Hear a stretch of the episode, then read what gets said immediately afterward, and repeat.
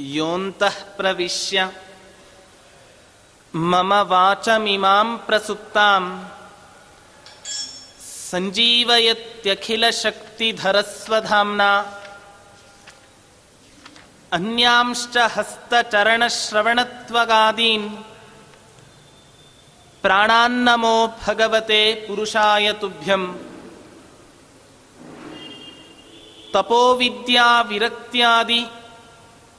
ಕಲ್ಯಾಣ ಗುಣಶಾಲಿನಃ ವಿಶ್ವೇಶತೀರ್ಥ ಶ್ರೀಪಾದಾನ್ ವಂದೇ ವಿದ್ಯಾ ಗುರುನ್ ಮಮ ಶ್ರೀ ಗುರುಭ್ಯೋ ನಮಃ.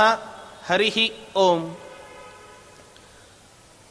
ಮಧ್ವ ನವಮಿಯಂತಹ ಶುಭ ಸಂದರ್ಭದಲ್ಲಿ ಮಧ್ವಾಚಾರ್ಯರ ಚರಿತ್ರೆಯನ್ನು ಹೇಳುವಂತಹ ಒಂದು ಪರಮ ಪವಿತ್ರ ಗ್ರಂಥ ಈ ಸುಮಧ್ವ ವಿಜಯ ಅಂತ ಹೇಳ್ತಾರೆ.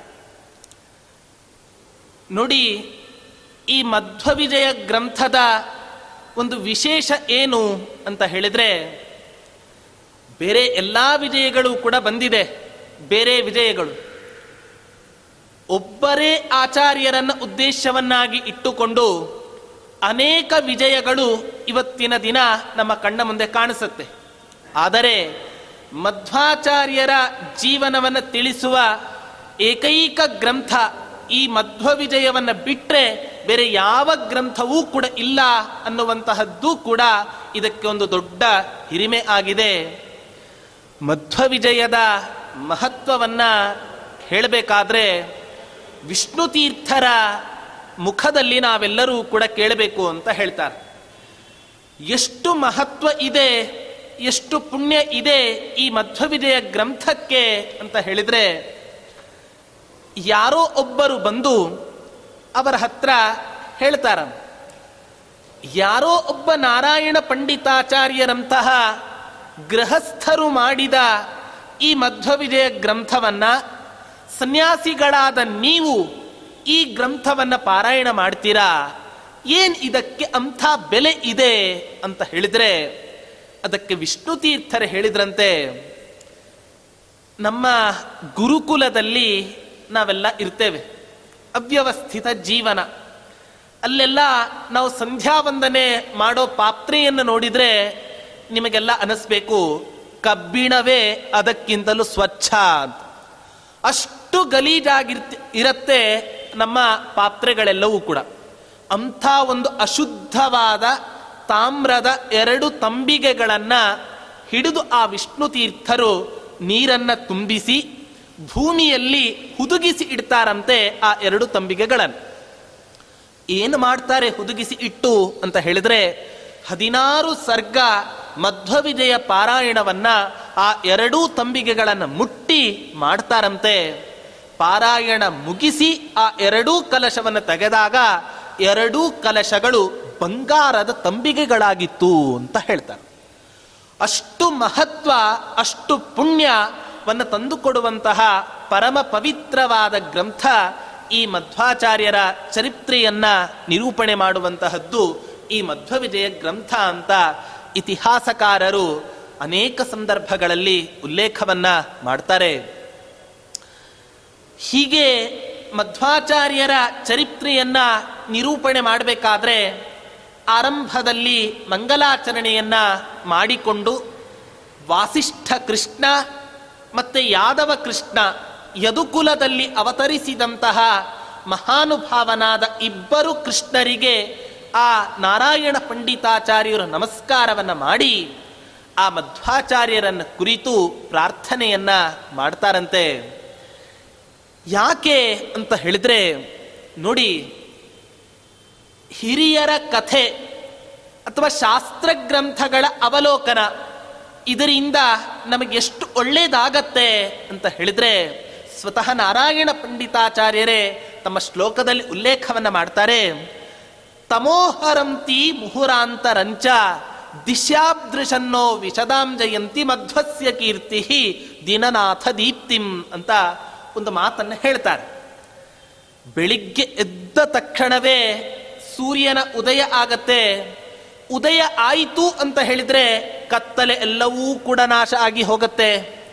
ಆದರೆ ಈ ಮಧ್ವಾಚಾರ್ಯರ ಕೀರ್ತಿ ಬರೀ ಹೊರಗಿನ ಕತ್ತಲೆಯನ್ನು ನಾಶ ಮಾಡುವಂತಹದ್ದಲ್ಲ, ಒಳಗಡೆ ಇರುವಂತಹ ಮನುಷ್ಯನ ದೊಡ್ಡ ಶತ್ರು ಯಾವುದು ಅಂತ ಬಿಟ್ರೆ ಅಜ್ಞಾನ.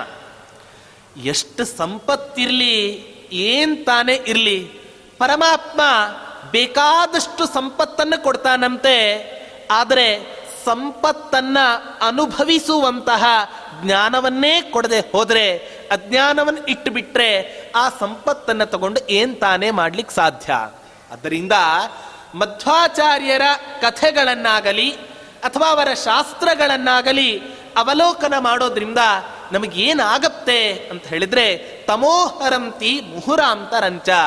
ನಮ್ಮ ಅಂತರಂಗದಲ್ಲಿ ಇರುವಂತಹ ದೊಡ್ಡ ಶತ್ರು ಯಾವುದು ಅಂತ ಬಿಟ್ಟರೆ ಅದು ಅಜ್ಞಾನ ಅಂತ ಹೇಳ್ತಾರೆ. ಅಂತಹ ಅಜ್ಞಾನವನ್ನ ಕಳೆಯುವಂತಹ ದೊಡ್ಡ ಪರಮ ಪವಿತ್ರ ಒಂದು, ಆ, ಸಾಮರ್ಥ್ಯ ಯಾವುದಕ್ಕಿದೆ ಅಂತ ಬಿಟ್ಟರೆ ಈ ಮಧ್ವಾಚಾರ್ಯರ ಶಾಸ್ತ್ರಕ್ಕೆ, ಹಾಗೆ ಮಧ್ವಾಚಾರ್ಯರ ಕೀರ್ತಿಗೆ ಇದೆ ಅಂತ ಉಲ್ಲೇಖ ಮಾಡ್ತಾ ಇದ್ದಾರೆ. ಅಂತಹ ಕೃಷ್ಣಾಯ ಕೃಷ್ಣ ರಮಣಪ್ರಿಯಾಯ ಮಧ್ವಸ್ಯ ಕೀರ್ತಿರ ದಿನನಾಥ ದೀಪ್ತಿಂ. ಹೀಗೆ ವಾಸಿಷ್ಠ ಕೃಷ್ಣನಿಗೂ ಪ್ರೀತಿ ಪಾತ್ರರಾದ ಯಾದವ ಕೃಷ್ಣನಿಗೂ ಕೂಡ ಪ್ರೀತಿ ಪಾತ್ರರಾದಂತಹ ಆ ಮಧ್ವಾಚಾರ್ಯರಿಗೆ ನಾವು ನಮಸ್ಕಾರವನ್ನು ಮಾಡ್ತೇವೆ ಅಂತ ಆರಂಭದಲ್ಲಿ ಅವರು ಪ್ರಾರ್ಥನೆಯನ್ನು ಮಾಡ್ತಾ ಇದ್ದಾರೆ.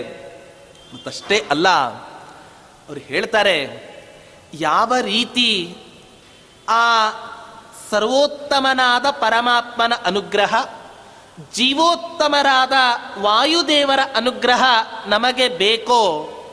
ನಮ್ಮನ್ನ ಹುಟ್ಟಿಸಿದಂತಹ ತಂದೆ ತಾಯಿಗಳ ಅನುಗ್ರಹವೂ ಕೂಡ ನಮಗೆ ಅಷ್ಟೇ ಪರಮ ಪವಿತ್ರವಾದದ್ದು ಅಂತ ಹೇಳ್ತಾರೆ. ಯಾಕೆ ಅಂತ ಹೇಳಿದ್ರೆ, ಯುಧಿಷ್ಠಿರ ಮಹಾರಾಜ ಒಂದು ಮಾತನ್ನ ಕೇಳ್ತಾನೆ. ಯಕ್ಷ ಯುಧಿಷ್ಠಿರನ ಹತ್ತಿರ ಒಂದು ಪ್ರಶ್ನೆಯನ್ನು ಕೇಳ್ತಾನೆ. ಏನು ಅಂತ ಹೇಳಿದ್ರೆ, ಜಗತ್ತಿನಲ್ಲಿ ಆಕಾಶಕ್ಕಿಂತಲೂ ಕೂಡ ದೊಡ್ಡದಾದ ವಸ್ತು ಯಾವುದಾದ್ರೂ ಕೂಡ ಇದೆನಾ? ನಮ್ಮ ಕಣ್ಣಿಗೆ ಕಾಣೋ ದೊಡ್ಡ ವಸ್ತು ಯಾವುದು? ಒಂದೋ ಬೆಟ್ಟ. ಬಿಟ್ರೆ ಅದಕ್ಕಿಂತಲೂ ದೊಡ್ಡದಾದದ್ದು ಯಾವುದು ಅಂತ ಬಿಟ್ಟರೆ ಆಕಾಶ. ಆಕಾಶಕ್ಕಿಂತಲೂ ಕೂಡ ದೊಡ್ಡ ವಸ್ತು ಯಾವ್ದು ತಾನೇ ಇರ್ಲಿಕ್ಕೆ ಸಾಧ್ಯ?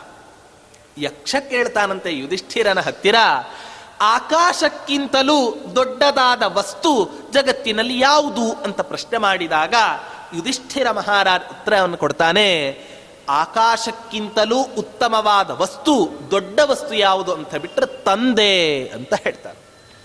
ತಂದೆಗೆ ಅಷ್ಟು ಮಹತ್ವದ ಸ್ಥಾನವನ್ನ ಮಹಾಭಾರತದಲ್ಲಿ ವೇದವ್ಯಾಸ ದೇವರು ಕೊಟ್ಟಿದ್ದಾರೆ. ಅಂತಹ ತಮಗೆ ಸ್ವತಃ ವಿದ್ಯೋಪದೇಶಕರಾದ ತಮ್ಮ ಜನನಕ್ಕೆ ಕಾರಣೀಕರ್ತರಾದಂತಹ ಮಹಾನುಭಾವರು ಯಾರು ಅಂತ ಬಿಟ್ಟರೆ ಅದು ತ್ರಿವಿಕ್ರಮ ಪಂಡಿತಾಚಾರ್ಯರು.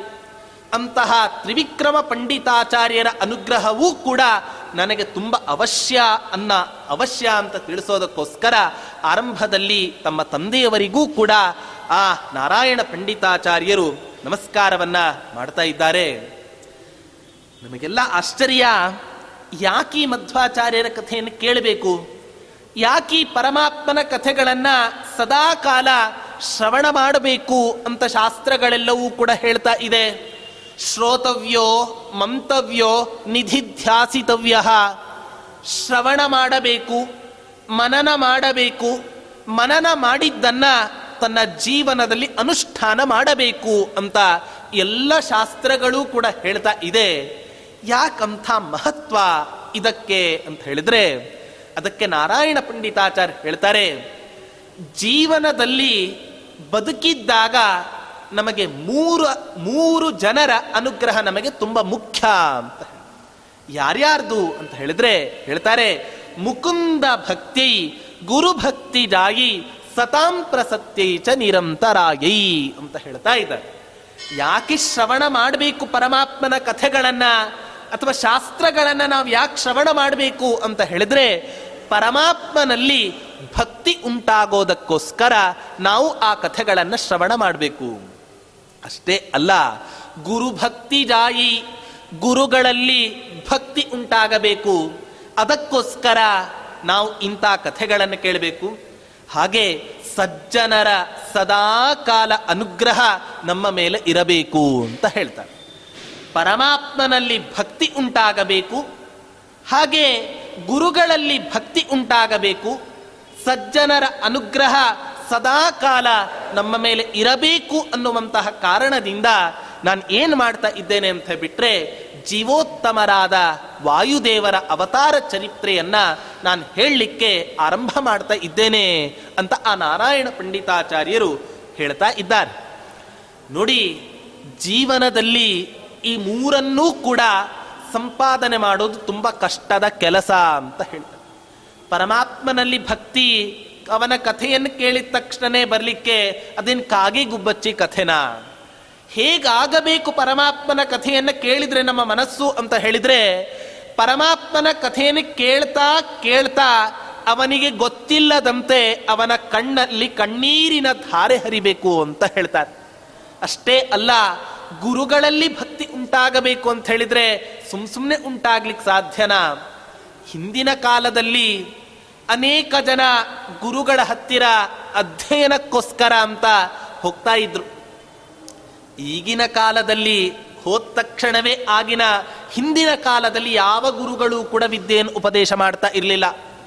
ಎಂಥ ತಾಳ್ಮೆಯನ್ನು ಪರೀಕ್ಷೆ ಮಾಡ್ತಾ ಇದ್ರು ಹಿಂದಿನ ಕಾಲದಲ್ಲಿ ಅಂತ ಹೇಳಿದ್ರೆ, ಯಾರಾದರೂ ಒಬ್ಬ ಶಿಷ್ಯ ಶಾಸ್ತ್ರ ವಿದ್ಯೆಯನ್ನು ವೇದಾಧ್ಯಯನವನ್ನು ಮಾಡಲಿಕ್ಕೆ ಬಂದ ಅಂತ ಹೇಳಿದ್ರೆ ಗುರುಗಳಿಂದ ಅವನಿಗೆ ಮೊದಲ ಪರೀಕ್ಷೆ.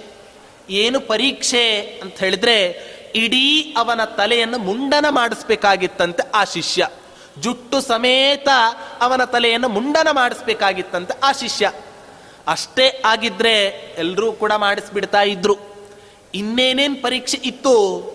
ಯಾವ ತಲೆಯನ್ನ ಬೋಳಿಸಿಕೊಂಡಿದ್ದಾನೋ ಆ ತಲೆಯ ಮೇಲೆ ಆ ಶಿಷ್ಯ ಏನು ಮಾಡಬೇಕಾಗಿತ್ತು ಅಂತ ಬಿಟ್ಟರೆ ಒಂದು ತಾಮ್ರದ ಪಾತ್ರೆಯಲ್ಲಿ ಕಾದ ಇದ್ದಿಲುಗಳನ್ನು ಕೆಂಡವನ್ನ ಹಾಕಿಕೊಂಡು ಅವನ ತಲೆಯ ಮೇಲೆ ಇಟ್ಕೋಬೇಕಾಗಿತ್ತಂತ ಆ ಶಿಷ್ಯ.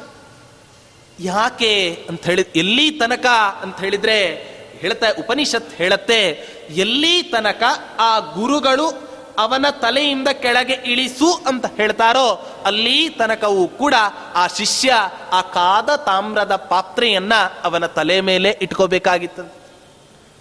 ಎಂಥ ದೌರ್ಜನ್ಯ ಅಂತ ನಮಗೆ ಮೇಲ್ನೋಟಕ್ಕೆ ಇದು ಅನಿಸತ್ತೆ. ಆದ್ರೆ ಉಪನಿಷತ್ ಹೇಳತ್ತೆ, ಗುರುಗಳೇ, ಗುರುಗಳು ಸ್ವಯಂ ತಾವೇ ಪರೀಕ್ಷೆಗೊಳಗಾಗ್ತಾ ಇದ್ರ.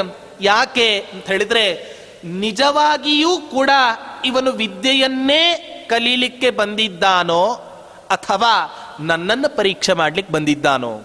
ಅಂತ ತಿಳ್ಕೊಳ್ಳೋದಕ್ಕೋಸ್ಕರ, ಅವನ ತಾಳ್ಮೆಯನ್ನು ಪರೀಕ್ಷೆ ಮಾಡೋದಕ್ಕೋಸ್ಕರ ಹಿಂದಿನ ಕಾಲದಲ್ಲಿ ಗುರುಗಳು ಶಿಷ್ಯರನ್ನು ಇಂಥ ಪರೀಕ್ಷೆಯನ್ನ ಮಾಡಿ ಅವನನ್ನು ವಿದ್ಯೋಪದೇ, ಅವನಿಗೆ ವಿದ್ಯೋಪದೇಶವನ್ನು ಮಾಡ್ತಾ ಇದ್ರು. ಆದ್ದರಿಂದ ಗುರುಭಕ್ತಿ ಜಾಯಿ ಅಂತಹ ಗುರುಗಳಲ್ಲಿ ಭಕ್ತಿ ಉಂಟಾಗೋದಕ್ಕೋಸ್ಕರ ಏನು ಮಾಡ್ತಾ ಇದ್ರು ಅಂದರೆ ಇಂಥ ಪರೀಕ್ಷೆಯನ್ನು ಮಾಡ್ತಾ ಇದ್ರು.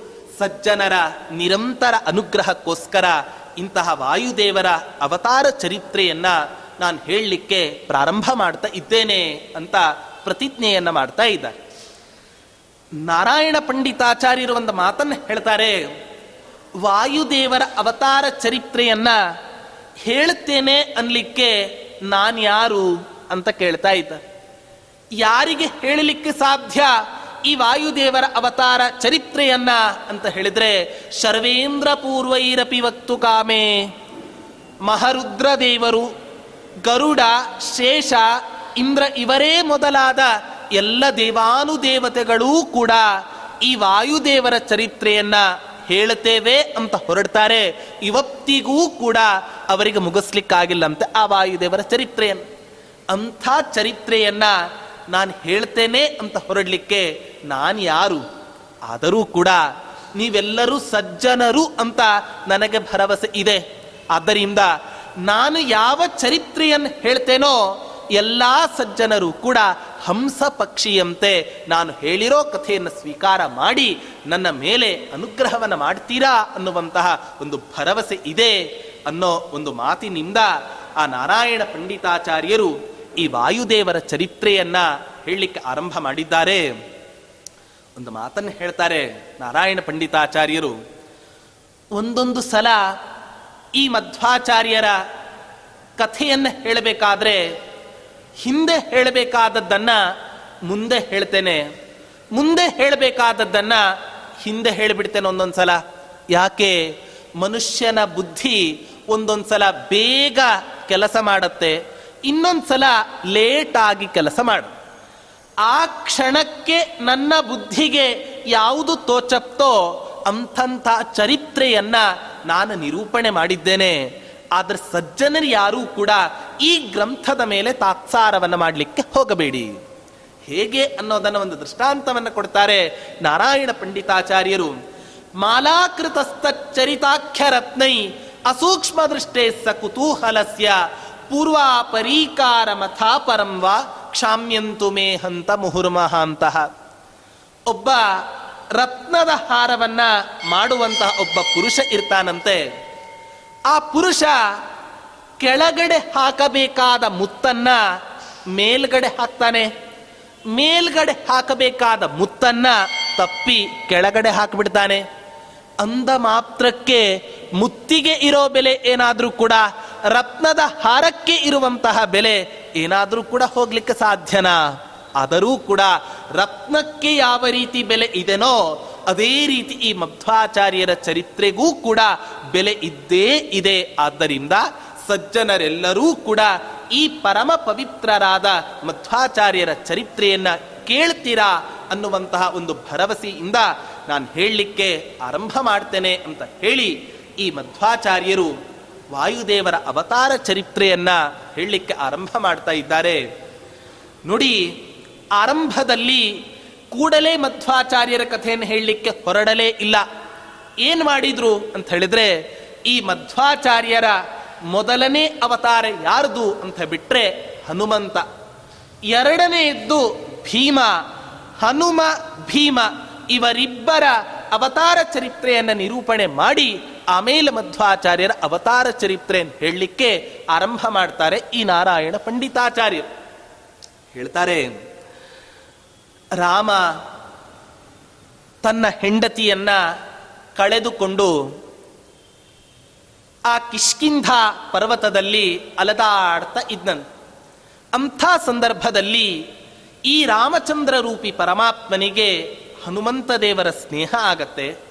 ಹನುಮಂತ ಹೇಳ್ತಾನಂತೆ, ರಾಮ, ನೀನು ಹೆಂಡತಿಯನ್ನ ಕಳೆದುಕೊಂಡಿದ್ದೀಯಾ? ನನ್ನ ಸ್ನೇಹಿತನಾದ ಸುಗ್ರೀವನೂ ಕೂಡ ಹೆಂಡತಿಯನ್ನು ಕಳೆದುಕೊಂಡಿದ್ದಾನೆ. ಸಮಾನಶೀಲ ವ್ಯಸನೇಶು ಸಖ್ಯಂ. ಇಬ್ಬರೂ ಹೆಂಡತಿಯನ್ನು ಕಳೆದುಕೊಂಡಿದ್ದೀರ? ಆದ್ದರಿಂದ ಸುಗ್ರೀವನಿಗೆ ನೀನು ಸಹಾಯ ಮಾಡು. ನಿನಗೆ ಸುಗ್ರೀವ ಸಹಾಯವನ್ನು ಮಾಡ್ತಾನೆ ಅಂತ ಹೇಳಿ ಆ ಹನುಮಂತ ರಾಮಚಂದ್ರ ರೂಪಿ ಪರಮಾತ್ಮನನ್ನ ಕರೆದುಕೊಂಡು ಹೋಗಿ ಸುಗ್ರೀವನ ಸ್ನೇಹವನ್ನು ಮಾಡಿಸ್ತಾನಂತೆ ಈ ಹನುಮಂತ. ನೋಡಿ, ಎಂಥ ಆಶ್ಚರ್ಯ ಅಂತ ಹೇಳಿದ್ರೆ, ನಾವೆಲ್ಲ ಇವತ್ತಿನ ದಿನ ಮದುವೆಗಳು ಮಾತ್ರ ಅಗ್ನಿ ಸಾಕ್ಷಿಯಾಗಿ ಆಗೋದನ್ನು ನಾವು ಕಾಣ್ತೇವೆ. ಆದರೆ ರಾಮಚಂದ್ರ, ಸುಗ್ರೀವ ಇವರಿಬ್ಬರ ಸ್ನೇಹವೂ ಕೂಡ ಅಗ್ನಿ ಸಾಕ್ಷಿಯಾಗಿಯೇ ಆಗಿದ್ದು. ಹೇಳ್ತಾನಂತೆ ರಾಮಚಂದ್ರ ಸುಗ್ರೀವ ನಿನ್ನ ಹೆಂಡತಿಯನ್ನ ತಂದು ಕೊಡುವ ಜವಾಬ್ದಾರಿ ನನ್ನದು. ನನ್ನ ಹೆಂಡತಿಯನ್ನ ತಂದು ಕೊಡೋ ಜವಾಬ್ದಾರಿ ನಿನ್ನದು ಅಂತ ಹೇಳಿ ಇಬ್ಬರೂ ಕೂಡ ಅಗ್ನಿ ಸಾಕ್ಷಿ ಆಗಿ ವಿವಾಹವನ್ನ, ಅಗ್ನಿ ಸಾಕ್ಷಿಯಾಗಿ ಸ್ನೇಹವನ್ನ ಮಾಡ್ಕೋತಾರಂತೆ ರಾಮಚಂದ್ರ ಮತ್ತೆ ಸುಗ್ರೀವ ಇಬ್ಬರೂ ಕೂಡ. ಸುಗ್ರೀವನ ಅಣ್ಣನನ್ನ ವಾಲಿಯನ್ನ ಸಂಹಾರ ಮಾಡಿ ಈ ರಾಮಚಂದ್ರ ಸುಖವಾಗಿ ಇರ್ತಾನೆ.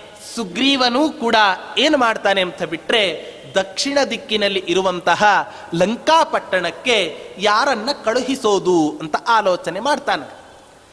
ದಕ್ಷಿಣದ ದಿಕ್ಕಿನಲ್ಲಿ ಇರುವಂತಹ ಲಂಕಾಪಟ್ಟಣದಲ್ಲೇ ರಾಮನ ಮಡದಿ ಆದಂತಹ ಸೀತಾದೇವಿ ಇದ್ದಾಳೆ, ಅಂಥ ಲಂಕಾಪಟ್ಟಣಕ್ಕೆ ಯಾರು ಹೋಗ್ತಾರೆ ಅಂತ ಆಲೋಚನೆಯನ್ನು ಮಾಡಿದಾಗ ಯಾವುದೋ ಒಂದು ಮೂಲೆಯಲ್ಲಿ ಕುತ್ಕೊಂಡಿದ್ದಂತೆ ಹನುಮಂತ ಸುಮ್ಮನೆ ತಂಪಾಡಿಕ್ತಾವ್ ಜಾಂಬವಂತ ಇದ್ದ, ಉಳಿದ ಎಲ್ಲಾ ಕಪಿಗಳು ಕೂಡ ಇದ್ರು ಅವರೆಲ್ಲ ಹೇಳಿದ್ರಂತೆ, ನಾನು ಅಷ್ಟು ಯೋಜನೆ ಹಾರ್ತೇನೆ, ಇಷ್ಟು ಯೋಜನೆ ಹಾರ್ತೇನೆ ಅಂತ ಪ್ರತಿಯೊಬ್ಬರೂ ಕೂಡ ತಮ್ಮ ತಮ್ಮ ಅಹಂಕಾರವನ್ನೇ ಹೇಳಿಕೊಂಡರು ಹೊರತು ಯಾರೂ ಕೆಲಸವನ್ನು ಮಾಡಲಿಕ್ಕೆ ಸಮರ್ಥರಲ್ಲ.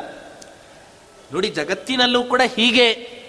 ಯಾರು ಪೂರ್ಣ ದಡ್ಡರೋ, ಅವರು ಏನನ್ನೂ ಮಾತನಾಡ್ಲಿಕ್ಕೆ ಹೋಗಲ್ಲ. ಯಾರು ಎಲ್ಲವನ್ನೂ ತಿಳ್ಕೊಂಡಿದ್ದಾರೋ ಅವರು ಏನನ್ನೂ ಮಾತಾಡ್ಲಿಕ್ಕೆ ಹೋಗೋದಿಲ್ಲ. ಯಾರು ಅರ್ಧಂಬರ್ಧ ತಿಳ್ಕೊಂಡಿರ್ತಾರೋ ಅವರೇ ಸ್ವಲ್ಪ ನಮ್ಮ ಥರ ಒಟಗುಟ್ಟೋದು ಜಾಸ್ತಿ. ಅದೇ ರೀತಿ ಜಾಂಬವಂತ ಹೇಳಿದ್ದಂತೆ, ಎಂಬತ್ತು ಯೋಜನೆ ಬೇಕಾದ್ರೆ ಹಾರಬಲ್ಲೆ ವಾಪಸ್ ಬರ್ತೇನೋ ಇಲ್ಲೋ ನನಗೆ ಗೊತ್ತಿಲ್ಲ. ರಾಮಚಂದ್ರ ಆಲೋಚನೆ ಮಾಡಿ, ದಕ್ಷಿಣ ದಿಕ್ಕಿಗೆ ತನ್ನ ಬಲಗೈ ಬಂಟನಾದ ಹನುಮಂತನನ್ನ ಕಳುಹಿಸಿ ಆ ಸೀತಾಮಾತೆಯನ್ನು ಹುಡುಕಿಸಿ, ಆ ಸೀತಾಮಾತೆಯನ್ನು ಹುಡುಕಿ ರಾಮಚಂದ್ರ ರೂಪಿ ಪರಮಾತ್ಮ ಕೊಟ್ಟ ಯಾವ ಒಂದು ಉಂಗುರ ಇದೆ, ಆ ಉಂಗುರವನ್ನು ಸೀತಾಮಾತೆಗೆ ಕೊಡ್ತಾನಂತ ಹನುಮಂತ.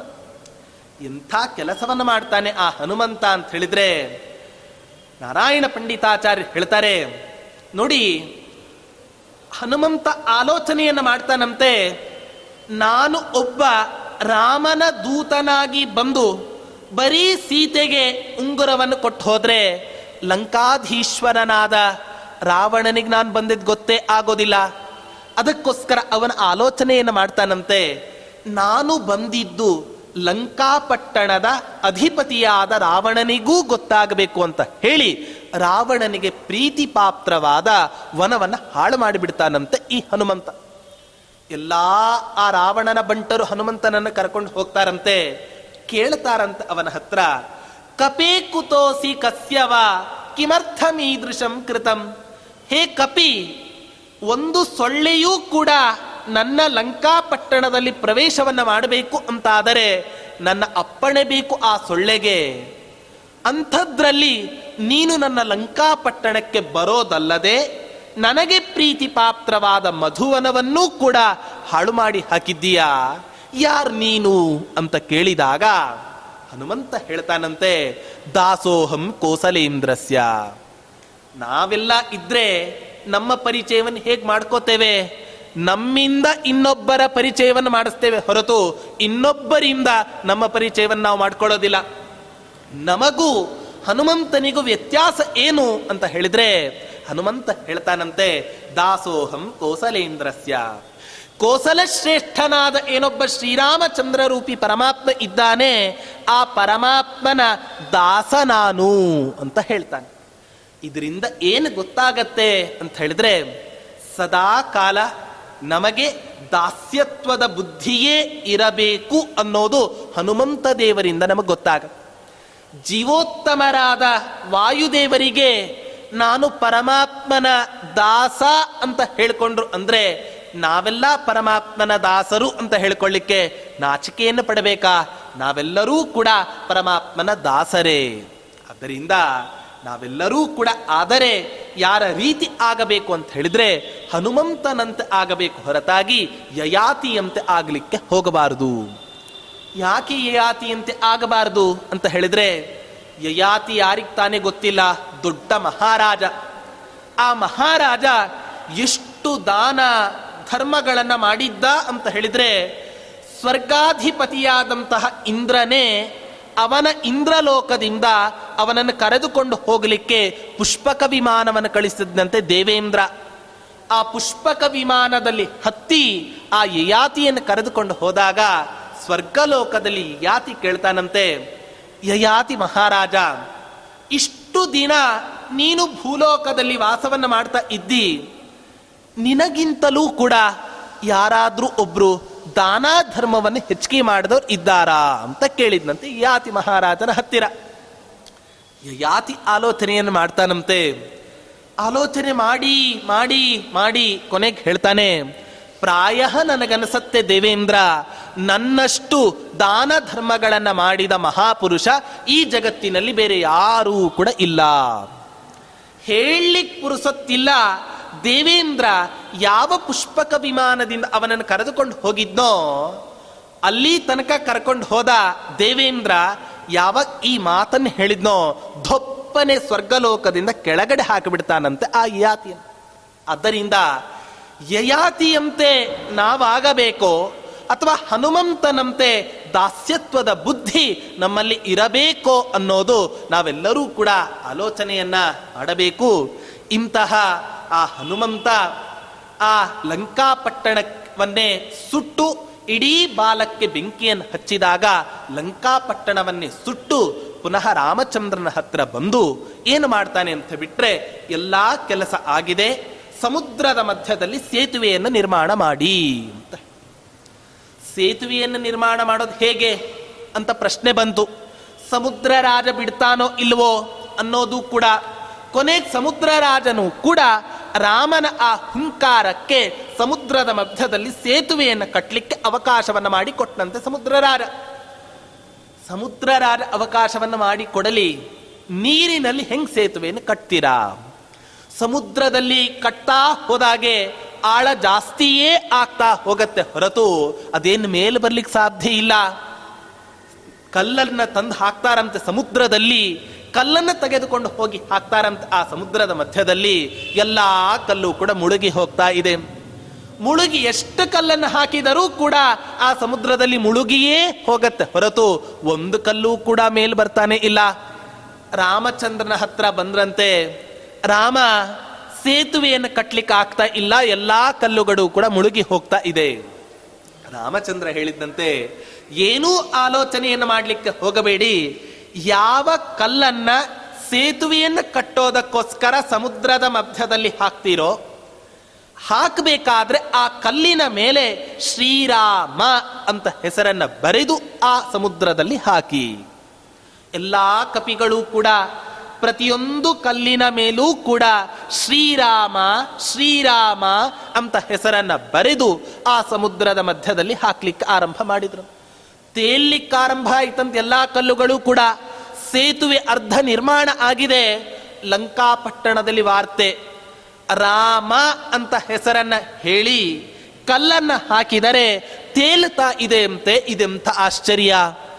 ಅವರೆಲ್ಲರೂ ಕೂಡ ಅವರ ಮನೆಯಲ್ಲಿ ಕಲ್ಲನ್ನು ಹಾಕ್ತಾ ಇದ್ದಾರಂತೆ. ಕಲ್ಲೆಲ್ಲ ಮುಳುಗಿ ಹೋಗ್ತಾ ಇದೆ. ಹಾಗಾದ್ರೆ ರಾಮ ಅನ್ನೋ ಹೆಸರಿಗೆ ಎಷ್ಟು ಮಹತ್ವ, ಎಷ್ಟು ಬೆಲೆ ಅಂತ ಹೇಳಿ ಲಂಕಾಪಟ್ಟಣದಲ್ಲಿ ಇರೋರೆಲ್ಲರೂ ಕೂಡ ರಾವಣನಿಗೆ ಬೈಲಿಕ್ಕೆ ಆರಂಭ ಮಾಡಿದ್ರಂತೆ. ಅಂಥ ರಾಮಚಂದ್ರನ ಪತ್ನಿಯನ್ನ ಅಪಹರಣ ಮಾಡ್ಕೊಂಡು ಬಂದಿದ್ದೀಯಲ್ಲೋ ದುಷ್ಟ ಅಂತ ಹೇಳಿ ಎಲ್ಲರೂ ಕೂಡ ಬೈಲಿಕ್ಕೆ ಆರಂಭ ಮಾಡಿದ್ರಂತೆ. ರಾವಣನೂ ಕೂಡ ಘೋಷಣೆಯನ್ನು ಮಾಡ್ತಾನಂತೆ. ಅದೇನ ರಾಮನ ಹೆಸರನ್ನು ಹೇಳಿ ಕಲ್ಲ ಹಾಕಿದ್ರೆ ತೇಲಪ್ತೆ ಅನ್ನೋ ದೊಡ್ಡ ಸುದ್ದಿ ಮಾಡ್ತೀರಾ ನಾಳೆ ನಾನೂ ಕೂಡ ಕಲ್ಲನ್ನು ಹಾಕಿದ್ರೆ ತೇಲತ್ತೆ ಆಲೋಚನೆಯನ್ನು ಮಾಡಬೇಡಿ. ಅಂತ ರಾವಣ ಘೋಷಣೆಯನ್ನ ಮೊಳಗಿಸಿದಂತೆ ಲಂಕಾಪಟ್ಟಣದಲ್ಲಿ.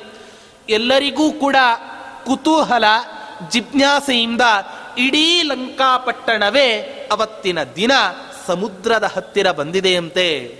ಸಮುದ್ರದ ಹತ್ತಿರ ಬಂದಾಗ ರಾವಣ ಕಲ್ಲನ್ನು ಎತ್ತುತ್ತಾನೆ. ಕಲ್ಲನ್ನು ಎತ್ತಿ ಅವನೂ ಕೂಡ ಕಲ್ಲನ್ನು ಸಮುದ್ರದಲ್ಲಿ ಹಾಕ್ತಾನೆ. ಆ ಸಮುದ್ರದಲ್ಲಿ ಆ ಕಲ್ಲು ತೇಲ್ತು. ಲಂಕಾ ಪಟ್ಟಣದಲ್ಲಿ ಇರೋ ಜನರಿಗೆಲ್ಲರಿಗೂ ಕೂಡ ರಾಮ ಏನು ದೊಡ್ಡವ, ರಾವಣನೂ ದೊಡ್ಡವ ಅಂತ ಹೇಳಿ ರಾವಣನಿಗೆ ಜೈಕಾರವನ್ನು ಹಾಕಲಿಕ್ಕೆ ಶುರು ಮಾಡಿದ್ರು. ಜನರ ಮನಸ್ಥಿತಿಯೇ ಹಾಗಲ್ವಾ? ಹೌದು ಬಸವ, ಹೌದು.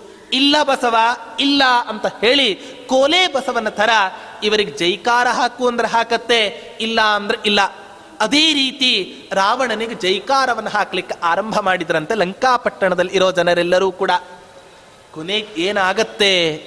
ನೋಡಿ, ಜಗತ್ತಿನಲ್ಲಿ ಜನರಿಗೆ ಬೇಕಾದ್ರೆ ಮೋಸವನ್ನು ಮಾಡಬಹುದು. ಆದರೆ ಮಾಡಿಕೊಂಡು ಹೆಂಡತಿಗೆ ಮಾತ್ರ ಏನಾದರೂ ಕೂಡ ಮೋಸವನ್ನು ಮಾಡಲಿಕ್ಕೆ ಸಾಧ್ಯವೇ ಇಲ್ಲ.